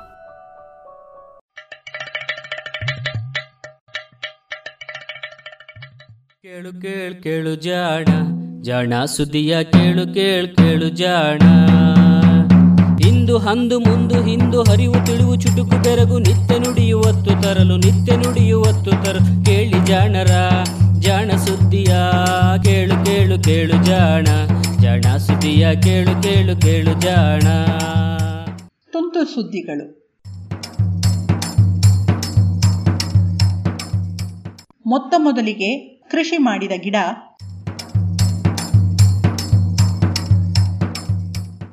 ಮನೆಯಲ್ಲಿ ತೋಟ ಇದೆಯಾ? ಹೂಗಿಡಗಳನ್ನು ಬೆಳೆಸಿದ್ದೀರಾ? ಕುಂಡಗಳ ಸಾಲು ಇರಬೇಕಲ್ಲವೇ? ಹಾಗಿದ್ದರೆ ಈ ಸುದ್ದಿ ನಿಮಗೆ ಇಷ್ಟವಾಗಬಹುದು. ಮನುಷ್ಯ ಎಂಬ ಬುದ್ಧಿವಂತ ಪ್ರಾಣಿ ಮೊತ್ತ ಮೊದಲಿಗೆ ಸಾಕಿದ, ಪೋಷಿಸಿದ, ಕೃಷಿ ಮಾಡಿದ ಗಿಡ ಯಾವುದು ಗೊತ್ತೇ?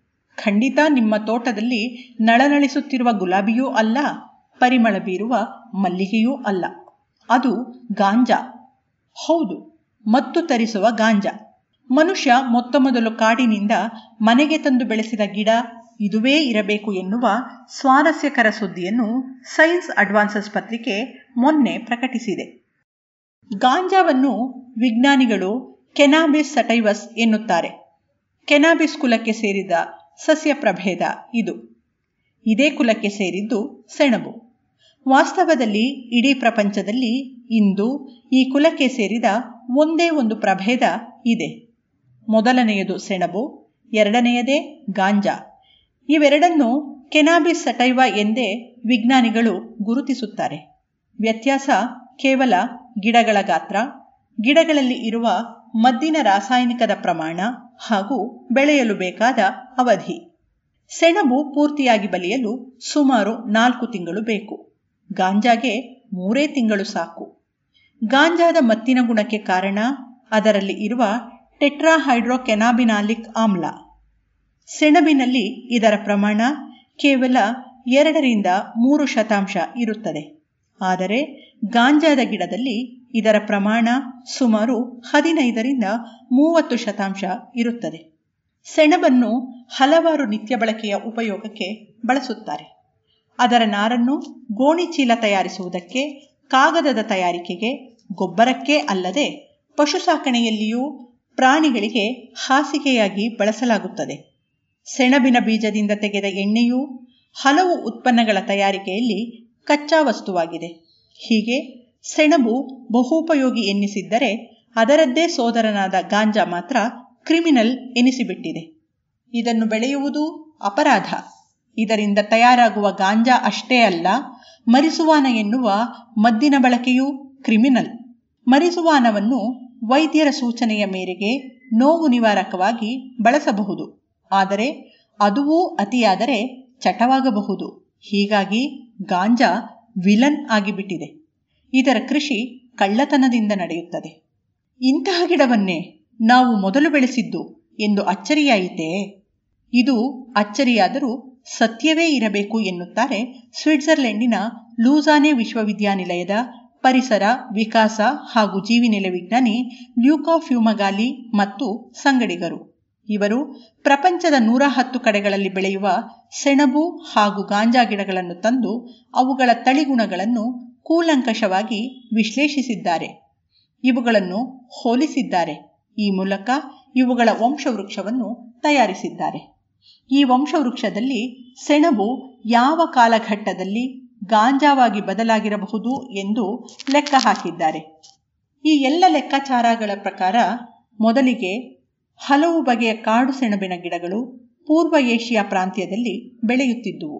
ಇವುಗಳಿಂದ ಹೆಕ್ಕಿ ಬೆಳೆಸಿದ ಸೆಣಬಿನ ಗಿಡ ಆನಂತರ ಕ್ರಮೇಣ ಎಲ್ಲೆಡೆ ಹರಡಿತ್ತು. ಸೆಣಬಿನಲ್ಲಿ ಹಾಗೂ ಗಾಂಜಾ ರೀತಿಯ ಗಿಡಗಳಲ್ಲಿ ಇರುವ ವಿವಿಧ ಜೀನ್ಗಳನ್ನು ಗುರುತಿಸಿದ್ದಾರೆ. ಇವುಗಳಲ್ಲಿ ಸುಮಾರು ನೂರ ಮೂವತ್ನಾಲ್ಕು ಜೀನ್ಗಳು ಕೇವಲ ಸೆಣಬಿನಲ್ಲಿಯೂ ನಾನ್ನೂರ ಎಪ್ಪತ್ತೆರಡು ಜೀನ್ಗಳು ಕೇವಲ ಗಾಂಜಾ ಗಿಡಗಳಲ್ಲಿಯೂ ಕಂಡುಬರುತ್ತವೆ. ಈ ವ್ಯತ್ಯಾಸ ಕಾಡು ಸೆಣಬನ್ನು ಕೃಷಿ ಮಾಡಿ, ತಳಿ ಅಭಿವೃದ್ಧಿ ಮಾಡಿದ ಕಾರಣದಿಂದಾಗಿ ಆದಂತೆ ತೋರುತ್ತದೆ.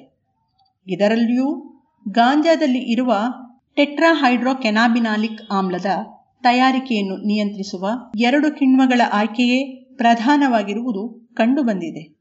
ಇವುಗಳು ಹೆಚ್ಚಿರುವ ಗಿಡಗಳು ಗಾಂಜಾವಾಗಿಯೂ, ಕಡಿಮೆ ಇರುವವು, ಸೆಣಬಿನ ಬಗೆಯಾಗಿಯೂ ವಿಕಾಸವಾಗಿವೆ ಎನ್ನುವುದು ಇವರ ತೀರ್ಮಾನ.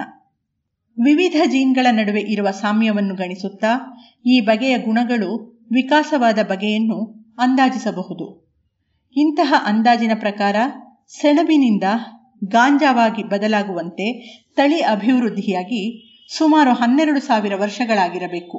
ಅಂದರೆ ಈಗ ಇರುವ ಕಾಡು ಸೆಣಬು, ಕಾಡು ಗಾಂಜಾ, ಸೆಣಬು ಹಾಗೂ ಗಾಂಜಾ ಬೆಳೆಗಳಲ್ಲಿರುವ ವ್ಯತ್ಯಾಸಗಳು ಉದ್ದೇಶಪೂರ್ವಕವಾಗಿ ಆಗಿರುವಂಥವು. ಆದ್ದರಿಂದ ಅವು ಮನುಷ್ಯನಿಂದ ಆದಂಥವು ಎನ್ನುತ್ತಾರೆ ಫ್ಯೂಮಗಾಲಿ. ಇದು ಸಾಧ್ಯವಾಗಬೇಕೆಂದರೆ ಈ ಗಿಡವನ್ನು ಕೃತಕವಾಗಿ ಬೆಳೆಸಿ ನಿರ್ದಿಷ್ಟ ಗುಣಗಳಿಗಾಗಿ ಆಯ್ಕೆ ಮಾಡಿರಬೇಕು. ಇಷ್ಟು ಹಿಂದೆ ಹೀಗೆ ಆಯ್ಕೆ ಮಾಡಿದ ಗಿಡಗಳ ಪುರಾವೆ ಇನ್ನೂ ಸಿಕ್ಕಿಲ್ಲವಾದ್ದರಿಂದ ಇದುವೇ ಅತ್ಯಂತ ಹಳೆಯ ಸಾಕು ಗಿಡ ಎನ್ನುವುದು ಇವರ ತೀರ್ಮಾನ. ಅಂದರೆ ಗುಲಾಬಿಯ ಸೌಂದರ್ಯ ನಮ್ಮ ಮನಸೆಳೆಯುವ ಮುನ್ನವೇ ಗಾಂಜಾದ ಮತ್ತು ನಮ್ಮ ಮನಸ್ಸನ್ನು ಕೆಡಿಸಿತ್ತು ಅನ್ನೋಣವೇ.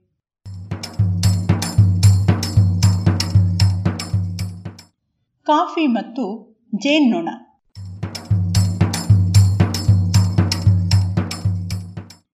ಕಾಫಿ ಮತ್ತು ಜೇನ್ನೊಣದಲ್ಲೇನು ವಿಶೇಷ? ಪ್ರತಿ ವರ್ಷವೂ ಮುಂಗಾರಿಗೆ ಮೊದಲು ಹೂ ಬಿಡುವ ಕಾಫಿ ಗಿಡಕ್ಕೆ ಜೇನ್ನೊಣಗಳು ಹಿಂಡು ಹಿಂಡಾಗಿ ಮುತ್ತಿಕೊಳ್ಳುವುದನ್ನು ಕಂಡಿದ್ದೇವೆ. ಅಂಥದ್ದರಲ್ಲಿ ಇನ್ನೇನು ವಿಶೇಷ ಎನ್ನುವ ಕುತೂಹಲ ನಿಮಗಿದ್ದರೆ ಇದು, ಹೊಸ ಸುದ್ದಿ. ಕಾಫಿಯನ್ನು ಸೇವಿಸಿದ ಜೇನ್ನೊಣಗಳು ಹೂಗಳಿಂದ ಬರುವ ಕಾಫಿಯದಷ್ಟೇ ಅಲ್ಲ, ಬೇರೆ ಪರಿಮಳಗಳನ್ನು ಚೆನ್ನಾಗಿ ಗುರುತಿಸುತ್ತವೆಯಂತೆ. ಅಂದರೆ ಕಾಫಿ ಕುಡಿದು ಇವು ಚೆನ್ನಾಗಿ ಕಲಿಯುತ್ತವೆ ಎನ್ನುತ್ತಾರೆ ಇಂಗ್ಲೆಂಡಿನ ಗ್ರೀನ್ವಿಚ್ ವಿಶ್ವವಿದ್ಯಾನಿಲಯದ ನೈಸರ್ಗಿಕ ಸಂಪನ್ಮೂಲ ಸಂಶೋಧನಾಲಯದ ವಿಜ್ಞಾನಿ ಸಾರಾ ಅರ್ನಾಲ್ಡ್ ಮತ್ತು ಸಂಗಡಿಗರು.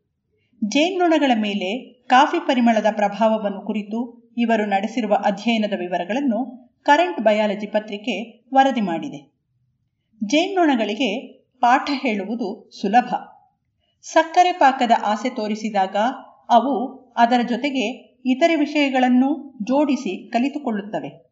ನಿರ್ದಿಷ್ಟ ಪರಿಮಳವನ್ನು ಅವು ಗುರುತಿಸಿದಾಗಷ್ಟೇ ಸಕ್ಕರೆ ಪಾಕ ಸಿಗುವಂತೆ ಮಾಡಿದರೆ ಜೇನ್ನೊಣಗಳು ಆ ಪರಿಮಳವನ್ನು ಗುರುತಿಸಲು ಕಲಿಯುತ್ತವೆ. ಆನಂತರ ಅದೇ ಪರಿಮಳವನ್ನು ಸಹಜವಲ್ಲದ ಜಾಗದಲ್ಲಿ ಇಟ್ಟರೂ ಸಕ್ಕರೆಯ ಆಸೆಯಿಂದ ಅದನ್ನು ಗುರುತಿಸಿ ಅಲ್ಲಿಗೆ ಹೋಗುತ್ತವೆ. ಕಾಫಿಯ ಮಕರಂದವನ್ನು ಸೇವಿಸಿದ ಜೇನ್ನೊಣಗಳು ಈ ಪಾಠಗಳನ್ನು ಬೇರೆಯವುಗಳಿಗಿಂತ ಸರಾಗವಾಗಿ ಕಲಿಯುತ್ತವೆ ಎನ್ನುವುದು ಸಾರಾ ಅರ್ನಾಲ್ಡ್ ಅವರ ಶೋಧ. ಅಚ್ಚರಿಯಾಯಿತೆ, ಕಾಫಿಯಲ್ಲಿ ಇರುವ ಕೆಫೀನ್, ಒಂದಿಷ್ಟು ಕೆಫೀನು ದೇಹಕ್ಕೆ ಸೇರಿದರೆ ಸಾಕು, ನಿದ್ರೆ ಹಾರಿ ಹೋಗಿ ತಟಕ್ಕನೆ ಎಚ್ಚರವಾಗಿ ಬಿಡುತ್ತದೆ. ಕಾಫಿಯು ಹೀಗೆ ಎಚ್ಚರಗೊಳಿಸುವುದಷ್ಟೇ ಅಲ್ಲ, ಅದರ ಪರಿಮಳವೂ ಬಹಳ ಆಕರ್ಷಕ. ಜೇನ್ನೊಣಗಳಿಗೆ ಕಾಫಿ ಎಂದರೆ ಪ್ರಿಯ ಎನ್ನುವುದಕ್ಕೆ ಪುರಾವೆ ಬೇಕಿಲ್ಲ.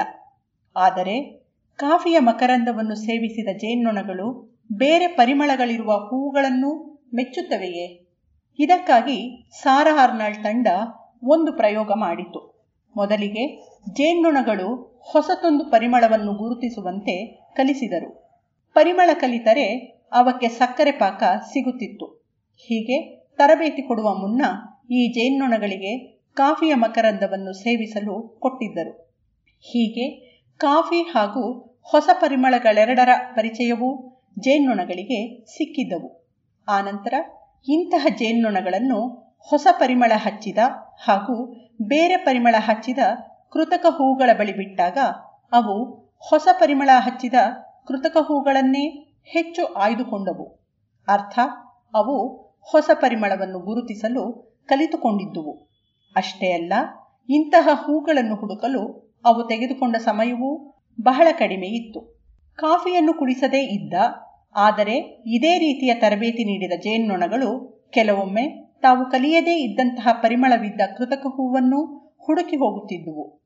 ತರಬೇತಿಯನ್ನು ನೀಡದ ಹಾಗೂ ಕಾಫಿಯನ್ನೂ ನೀಡದ ಜೇನ್ನೊಣಗಳಿಗೆ ಈ ಹಿಂದೆ ಇದೇ ಪರಿಮಳದ ಪರಿಚಯವಿದ್ದರೂ ಅದನ್ನು ಹುಡುಕಿ ಹೋಗುವುದು ಕಡಿಮೆಯಾಗಿತ್ತು. ಅಂದರೆ ಕಾಫಿ ಜೇನುಣಗಳ ಕಲಿಕೆಗೆ ನೆರವಾಗುತ್ತಿದೆ ಎಂದಾಯಿತು ಜೇನು ಸಾಕುವವರು ಹೆಚ್ಚೆಚ್ಚು ಜೇನು ಸಂಗ್ರಹಿಸಬೇಕಾದರೆ ಗೂಡಿನೊಳಗೆ ಒಂದಿಷ್ಟು ಕಾಫಿಯ ಪಾನಕವನ್ನು ಇಟ್ಟರೆ ಆಗ ಜೇನುಣಗಳು ಹೊಸ ಹೊಸ ಪರಿಮಳವಿರುವ ಹೂಗಳನ್ನು ಹುಡುಕಿ ಹೋಗಬಹುದು. ಹೂಗಳನ್ನು ಹುಡುಕಲು ಹೆಚ್ಚು ಸಮಯವನ್ನು ವ್ಯರ್ಥ ಮಾಡುವುದಿಲ್ಲ. ಕೇವಲ ಪರಿಚಯವಿರುವ ಹೂಗಳನ್ನಷ್ಟೇ ಅಲ್ಲ ಎನ್ನುವುದು ಇವರ ಅಭಿಪ್ರಾಯ. ಹೀಗೆ ಜೇನಿನ ಉತ್ಪಾದನೆ ಹೆಚ್ಚುತ್ತದೆ ಎನ್ನುವುದು ಇವರ ಅಭಿಪ್ರಾಯ. ಅದೇನೋ ಸರಿ, ಆದರೆ ಕಾಫಿಯದ್ದೇ ಜೇನು ಬೇರೆ ನಿರ್ದಿಷ್ಟ ಹೂಗಳದ್ದೇ ಜೇನಿಗೆ ಇರುವ ಬೇಡಿಕೆ. ಇಂತಹ ಸಿಕ್ಕ ಸಿಕ್ಕ ಹೂಗಳ ಮಕರಂದದಿಂದ ಮಾಡಿದ ಜೇನಿಗೆ ಸಿಗುವುದೋ ಎನ್ನುವ ಪ್ರಶ್ನೆಗೆ ಇಲ್ಲಿ ಉತ್ತರವಿಲ್ಲ. ನಮ್ಮ ಕೊಡಗಿನಲ್ಲಿ ಕಾಫಿ ಎಷ್ಟಿರುತ್ತದೆ ಎಂದರೆ, ಜೇನ್ನೊಣಗಳು ಕಾಫಿ ಹೂ ಬಿಡುವ ಕಾಲದಲ್ಲಿ ಬೇರೆ ಹೂಗಳನ್ನು ಬಹುಶಃ ಮೂಸಿಯೂ ನೋಡಲಿಕ್ಕಿಲ್ಲ. ಅಲ್ಲವೇ? ಕಾಫಿಯೇ ಸಿಗುವಾಗ ಬೇರೆ ಯಾಕೆ ಎಂದು ಈ ಜೇನ್ನೊಣಗಳು ಹೇಳಬಹುದೇನೋ?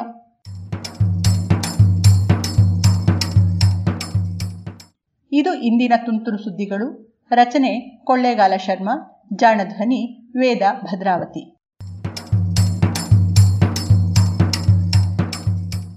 ಜಾಣ ಸುದ್ದಿ ಕುರಿತ ಸಲಹೆ, ಸಂದೇಹಗಳು, ಪ್ರಶ್ನೆಗಳು ಇದ್ದಲ್ಲಿ ನೇರವಾಗಿ ಒಂಬತ್ತು, ಎಂಟು ಎಂಟು, ಆರು ಆರು, ನಾಲ್ಕು, ಸೊನ್ನೆ, ಮೂರು, ಎರಡು, ಎಂಟು.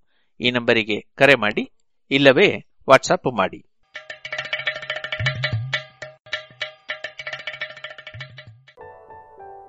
ಇದುವರೆಗೆ ಜಾಣ ಸುದ್ದಿ ಕೇಳಿದಿರಿ. Vivekananda college of engineering and technology Puttur. ಗುಣಮಟ್ಟದ ತಾಂತ್ರಿಕ ಶಿಕ್ಷಣಕ್ಕೆ ಹೆಸರುವಾಸಿಯಾದ ಎನ್ಬಿಎ ಮಾನ್ಯತೆಯನ್ನು ಗಳಿಸಿರುವ ಈ ಕಾಲೇಜಿನಲ್ಲಿ computer science, artificial intelligence and machine learning, data science, electronics and communication mechanical, civil, MBA ಮತ್ತು ಎಂಸಿಎ ವಿಭಾಗಗಳಿವೆ. ಪಾಠದ ಜೊತೆಗೆ ಪಠ್ಯೇತರ ಚಟುವಟಿಕೆಗಳಿಗೂ ಸಮಾನ ಅವಕಾಶವಿದ್ದು, ಕ್ಯಾಂಪಸ್ ಆವರಣದಲ್ಲಿಯೇ ಸುಸಜ್ಜಿತ ಹಾಸ್ಟೆಲ್ ಸೌಲಭ್ಯವಿದೆ. ಈ ಬಾರಿ ಎಂಬತ್ಮೂರಕ್ಕೂ ಅಧಿಕ ಕಂಪನಿಗಳು ಕಾಲೇಜಿಗೆ ಭೇಟಿ ನೀಡಿದ್ದು, ಎಂಬತ್ತೈದು ಪ್ರತಿಶತ ವಿದ್ಯಾರ್ಥಿಗಳು ನೇಮಕಾತಿ ಆದೇಶವನ್ನು ಪಡೆದುಕೊಂಡಿದ್ದಾರೆ. ಕಾಲೇಜಿನಲ್ಲಿ ದಾಖಲಾತಿ ಪ್ರಕ್ರಿಯೆ ಈಗಾಗಲೇ ಪ್ರಾರಂಭವಾಗಿದ್ದು, ಹೆಚ್ಚಿನ ಮಾಹಿತಿಗೆ ಮೊಬೈಲ್ ಸಂಖ್ಯೆ ಒಂಬತ್ತು ಎಂಟು ನಾಲ್ಕು ಐದು ಸೊನ್ನೆ ಆರು ಐದು ಐದು ಸೊನ್ನೆ ಆರನ್ನು ಸಂಪರ್ಕಿಸಿ. Vivekananda engineering college, Puttur. ಇನ್ನೀಗ ಪುತ್ತೂರು ತೆಂಕಿಲ ವಿವೇಕಾನಂದ ಕನ್ನಡ ಮಾಧ್ಯಮ ಶಾಲಾ ವತಿಯಿಂದ ಭರತ ವರ್ಷಾಮೃತ ಸರಣಿ ಕಾರ್ಯಕ್ರಮದ ಭಾಗ ಆರು. ಇದೀಗ ಕೇಳೋಣ. ಭರತ ವರ್ಷಾಮೃತ. ವಿವೇಕಾನಂದ ಕನ್ನಡ ಶಾಲೆಯ ಮಕ್ಕಳು ಹಾಗೂ ಶಿಕ್ಷಕರು ಸಂಯೋಜಿಸಿ ಸಾದರಪಡಿಸುತ್ತಿರುವ ಸರಣಿ ಕಾರ್ಯಕ್ರಮಕ್ಕೆ ಆದರದ ಸ್ವಾಗತ. ಉತ್ತರಂ ಯತ್ಸಮುದ್ರಸ್ಯ ಹಿಮಾದ್ರೇಶ್ಚೈವ ದಕ್ಷಿಣಂ तद्भारतं नाम। भारती यत्र सन्ततिः। भारती यत्र सन्ततिः। भारती यत्र सन्ततिः। रत्नाकरा धौतपदाम् हिमालयकिरीटिनी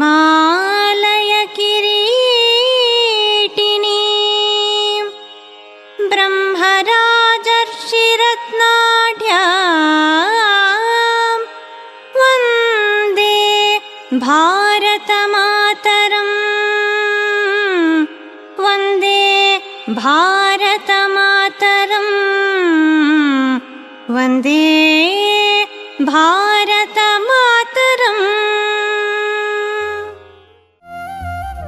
ಸ್ವಾತಂತ್ರ್ಯ ಸಂಘರ್ಷದ ಇತಿಹಾಸದಲ್ಲಿ ತಮ್ಮ ಮನದ ಮಾತುಗಳಿಗೆ ಕಾವ್ಯ ರೂಪ ಕೊಟ್ಟ ಕವಿ ಪರಂಪರೆಗೆ ನಮ್ಮ ನಮನಗಳನ್ನು ಸಲ್ಲಿಸುತ್ತಾ ಇಂದಿನ ಭಾಗದಲ್ಲಿ ಒಂದಷ್ಟು ವಿಷಯಗಳನ್ನು ನಿಮ್ಮ ಮುಂದೆ ಪ್ರಸ್ತುತಪಡಿಸುತ್ತಿದ್ದೇವೆ.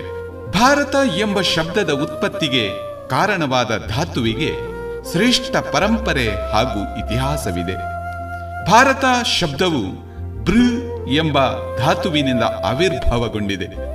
ಇದರ ಅರ್ಥ ಬೆಳಕು, ಜ್ಞಾನ, ಪೋಷಿಸು, ಸಲಹು ಎಂಬಿತ್ಯಾದಿ ಆಗಿದೆ.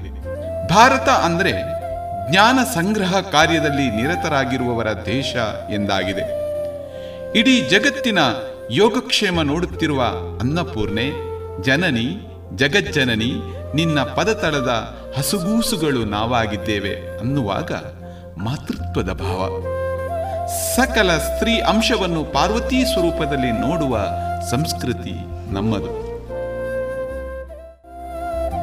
ನಮ್ಮಿ ದೇಶದ ಮೇರು ಸದೃಶ ಕವಿಗಳು ತಮ್ಮ ಭಾಷೆಗೆ ಭಾಷ್ಯ ಬರೆದದ್ದು ನಿಜಕ್ಕೂ ಭಾರತದ ಕೀರ್ತಿಯನ್ನು ಜಗತ್ತಿನ ಉದ್ದಗಲಕ್ಕೂ ವಿಸ್ತರಿಸಿ ನಿಂತಿರುವುದಕ್ಕೆ ನೂರಾರು ಸಾಕ್ಷಿ ಸಾಲುಗಳಿವೆ.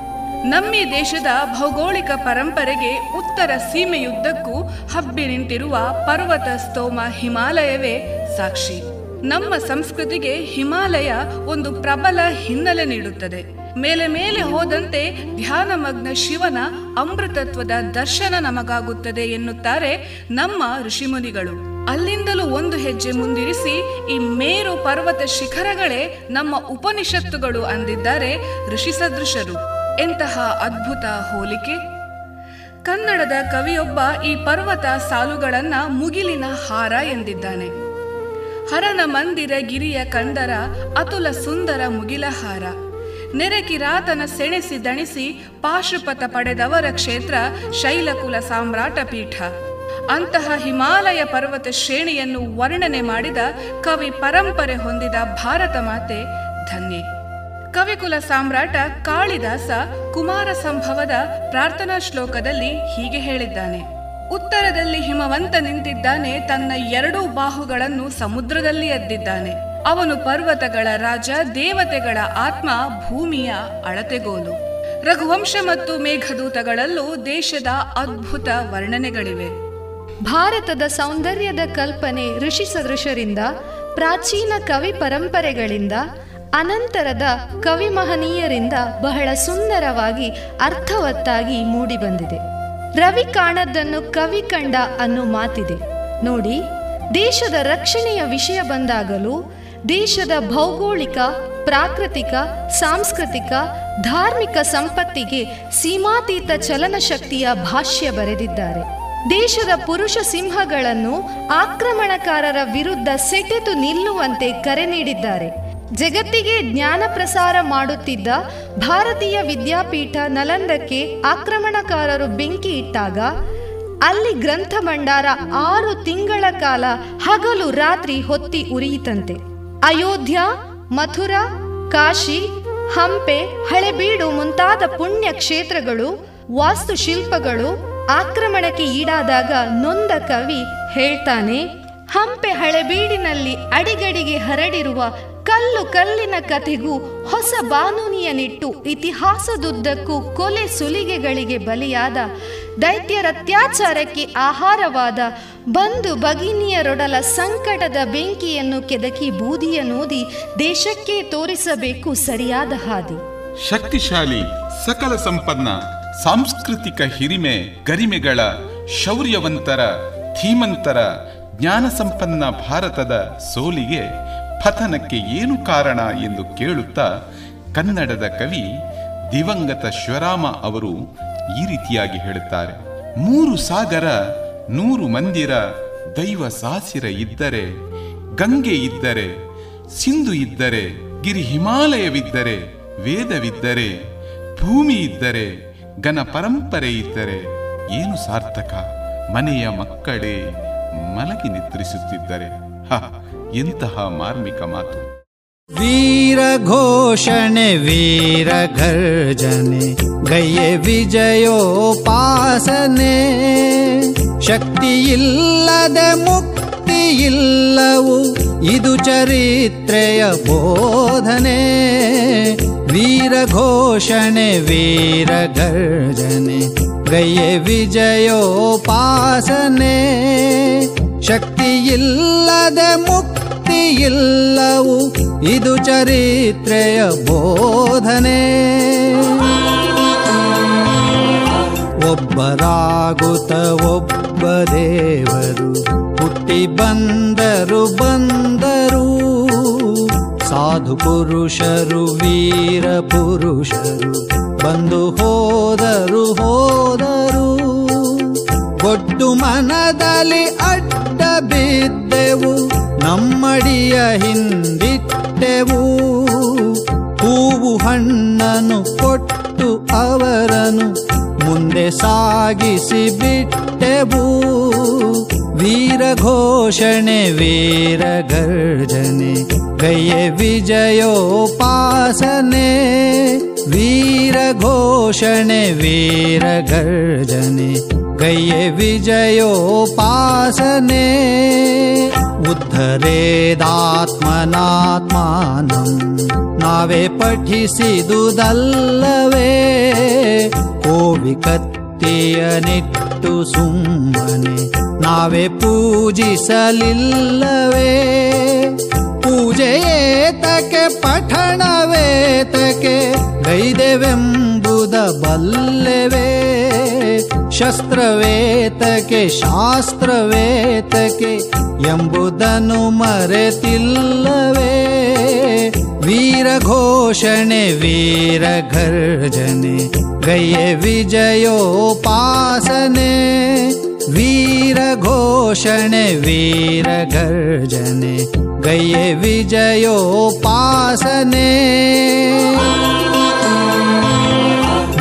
ಸಾಗರ ನೂರು ಮಂದಿರ, ದೈವ ಸಾಸಿರವಿದ್ದರೆ, ಗಂಗೆ ಇದ್ದರೆ ಸಿಂಧುವಿದ್ದರೆ ಗಿರಿ ಹಿಮಾಲಯವಿದ್ದರೆ ವೇದವಿದ್ದರೆ ಭೂಮಿ ಇದ್ದರೆ ಘನ ಪರಂಪರೆ ಇದ್ದರೆ ಏನು ಸಾರ್ಥಕ ಮನೆಯ ಜನರೇ, ಮಲಗಿ ನಿದ್ರಿಸುತ್ತಿದ್ದರೆ ವೀರ ಘೋಷಣೆ ವೀರ ಗರ್ಜನೆ ಗಯ್ಯೆ ವಿಜಯೋಪಾಸನೆ ವೀರ ಘೋಷಣೆ ವೀರ ಗರ್ಜನೆ ಗಯ್ಯೆ ವಿಜಯೋಪಾಸನೆ ಮಾತೃಭೂಮಿಯ ಮಕ್ಕಳಾದರೆ ಈಗ ನಿದ್ರಿಸಲೊಲ್ಲಿರಿ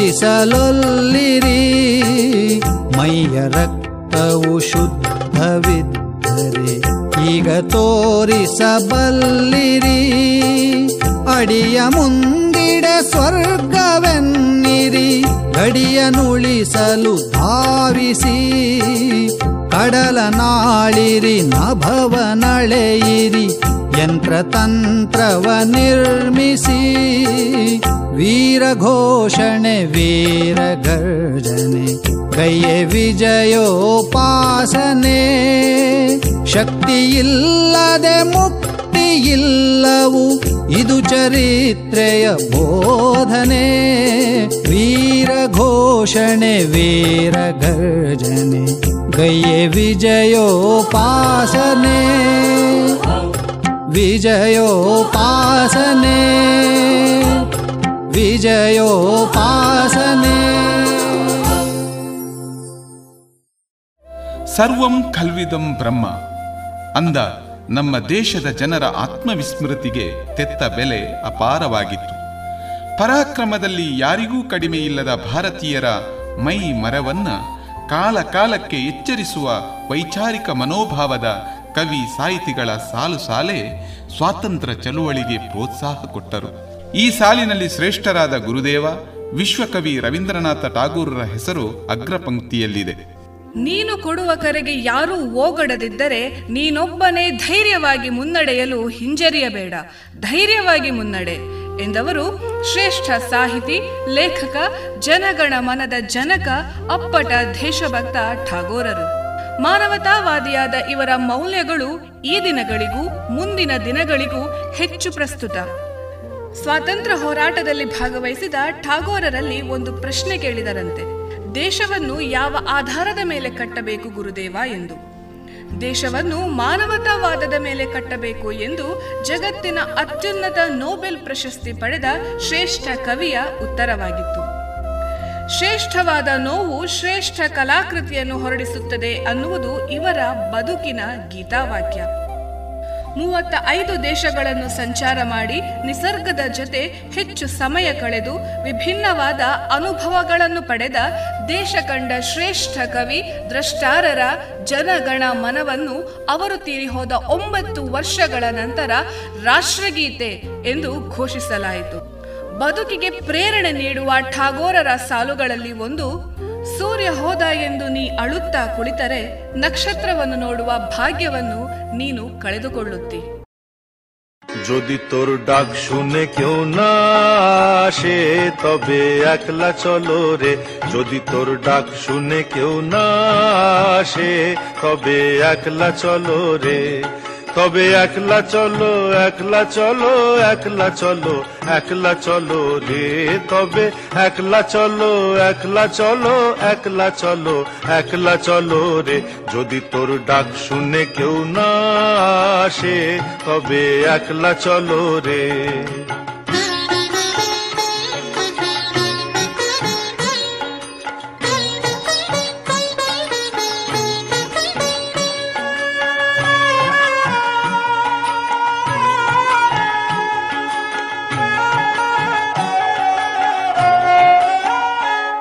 যদি কেউ কথা না কয়, ওরে ওরে, ও ভাগা কেউ কথা না কয়।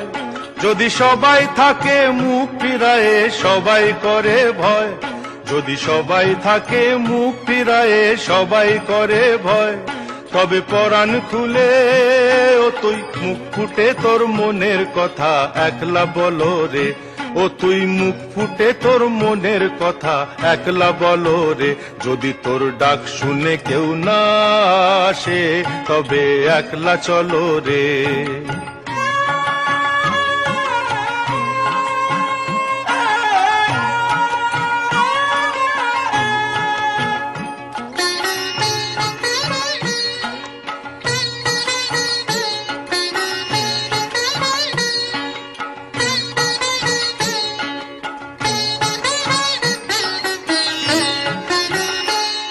যদি সবাই ফিরে যায়, ওরে ওরে, ও ভাগা সবাই ফিরে যায়।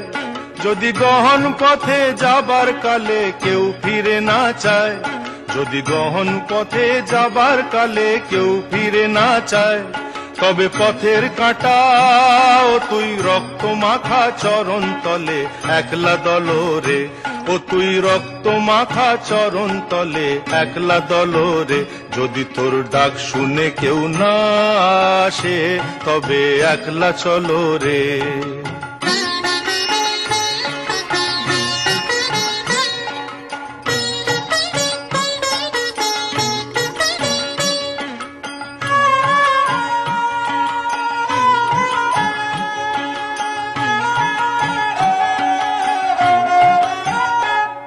যদি আলো না ধরে, ওরে ওরে, ও ভাগা, আলো না ধরে, যদি ঝড় বাদলে আধার রাতে দুয়ার দেয় ঘরে, যদি ঝড় বাদলে আধার রাতে দুয়ার দেয় ঘরে, তবে বজ্রা নলে আপন বুকের পাঁজর জ্বালিয়ে নিয়ে একলা জলরে আপন বুকের পাঁজর জ্বালিয়ে নিয়ে একলা জলরে যদি তোর ডাক শুনে কেউ না আসে তবে একলা চলো রে ಭರತ ವರ್ಷಾಮೃತ ಸರಣಿ ಕಾರ್ಯಕ್ರಮದಲ್ಲಿ ಇಲ್ಲಿಯವರೆಗೆ ಭಾರತದ ಸಂಘರ್ಷದ ಇತಿಹಾಸ ಕವಿ ಭಾಷ್ಯವನ್ನು ಕೇಳಿದ್ದೇವೆ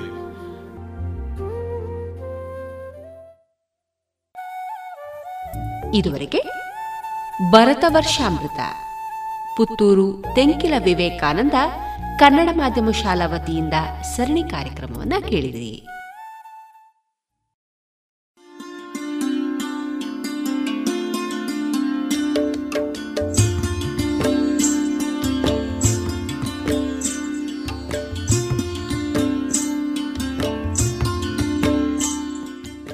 ರೇಡಿಯೋ ಪಾಂಚಜನ್ಯ ಸಮುದಾಯ ಬಾನುಲಿ ಕೇಂದ್ರದಿಂದ ನಿಮ್ಮ ಕಾರ್ಯಕ್ರಮಗಳು ಪ್ರಸಾರವಾಗಬೇಕೆ? ಹಾಗಿದ್ದರೆ ನಮ್ಮನ್ನು ಸಂಪರ್ಕಿಸಿ. ನಮ್ಮ ದೂರವಾಣಿ ಸಂಖ್ಯೆ ಸೊನ್ನೆ ಎಂಟು ಎರಡು ಐದು ಒಂದು, ಎರಡು ಒಂಬತ್ತು ಎಂಟು ನಾಲ್ಕು ಒಂಬತ್ತು ಒಂಬತ್ತು.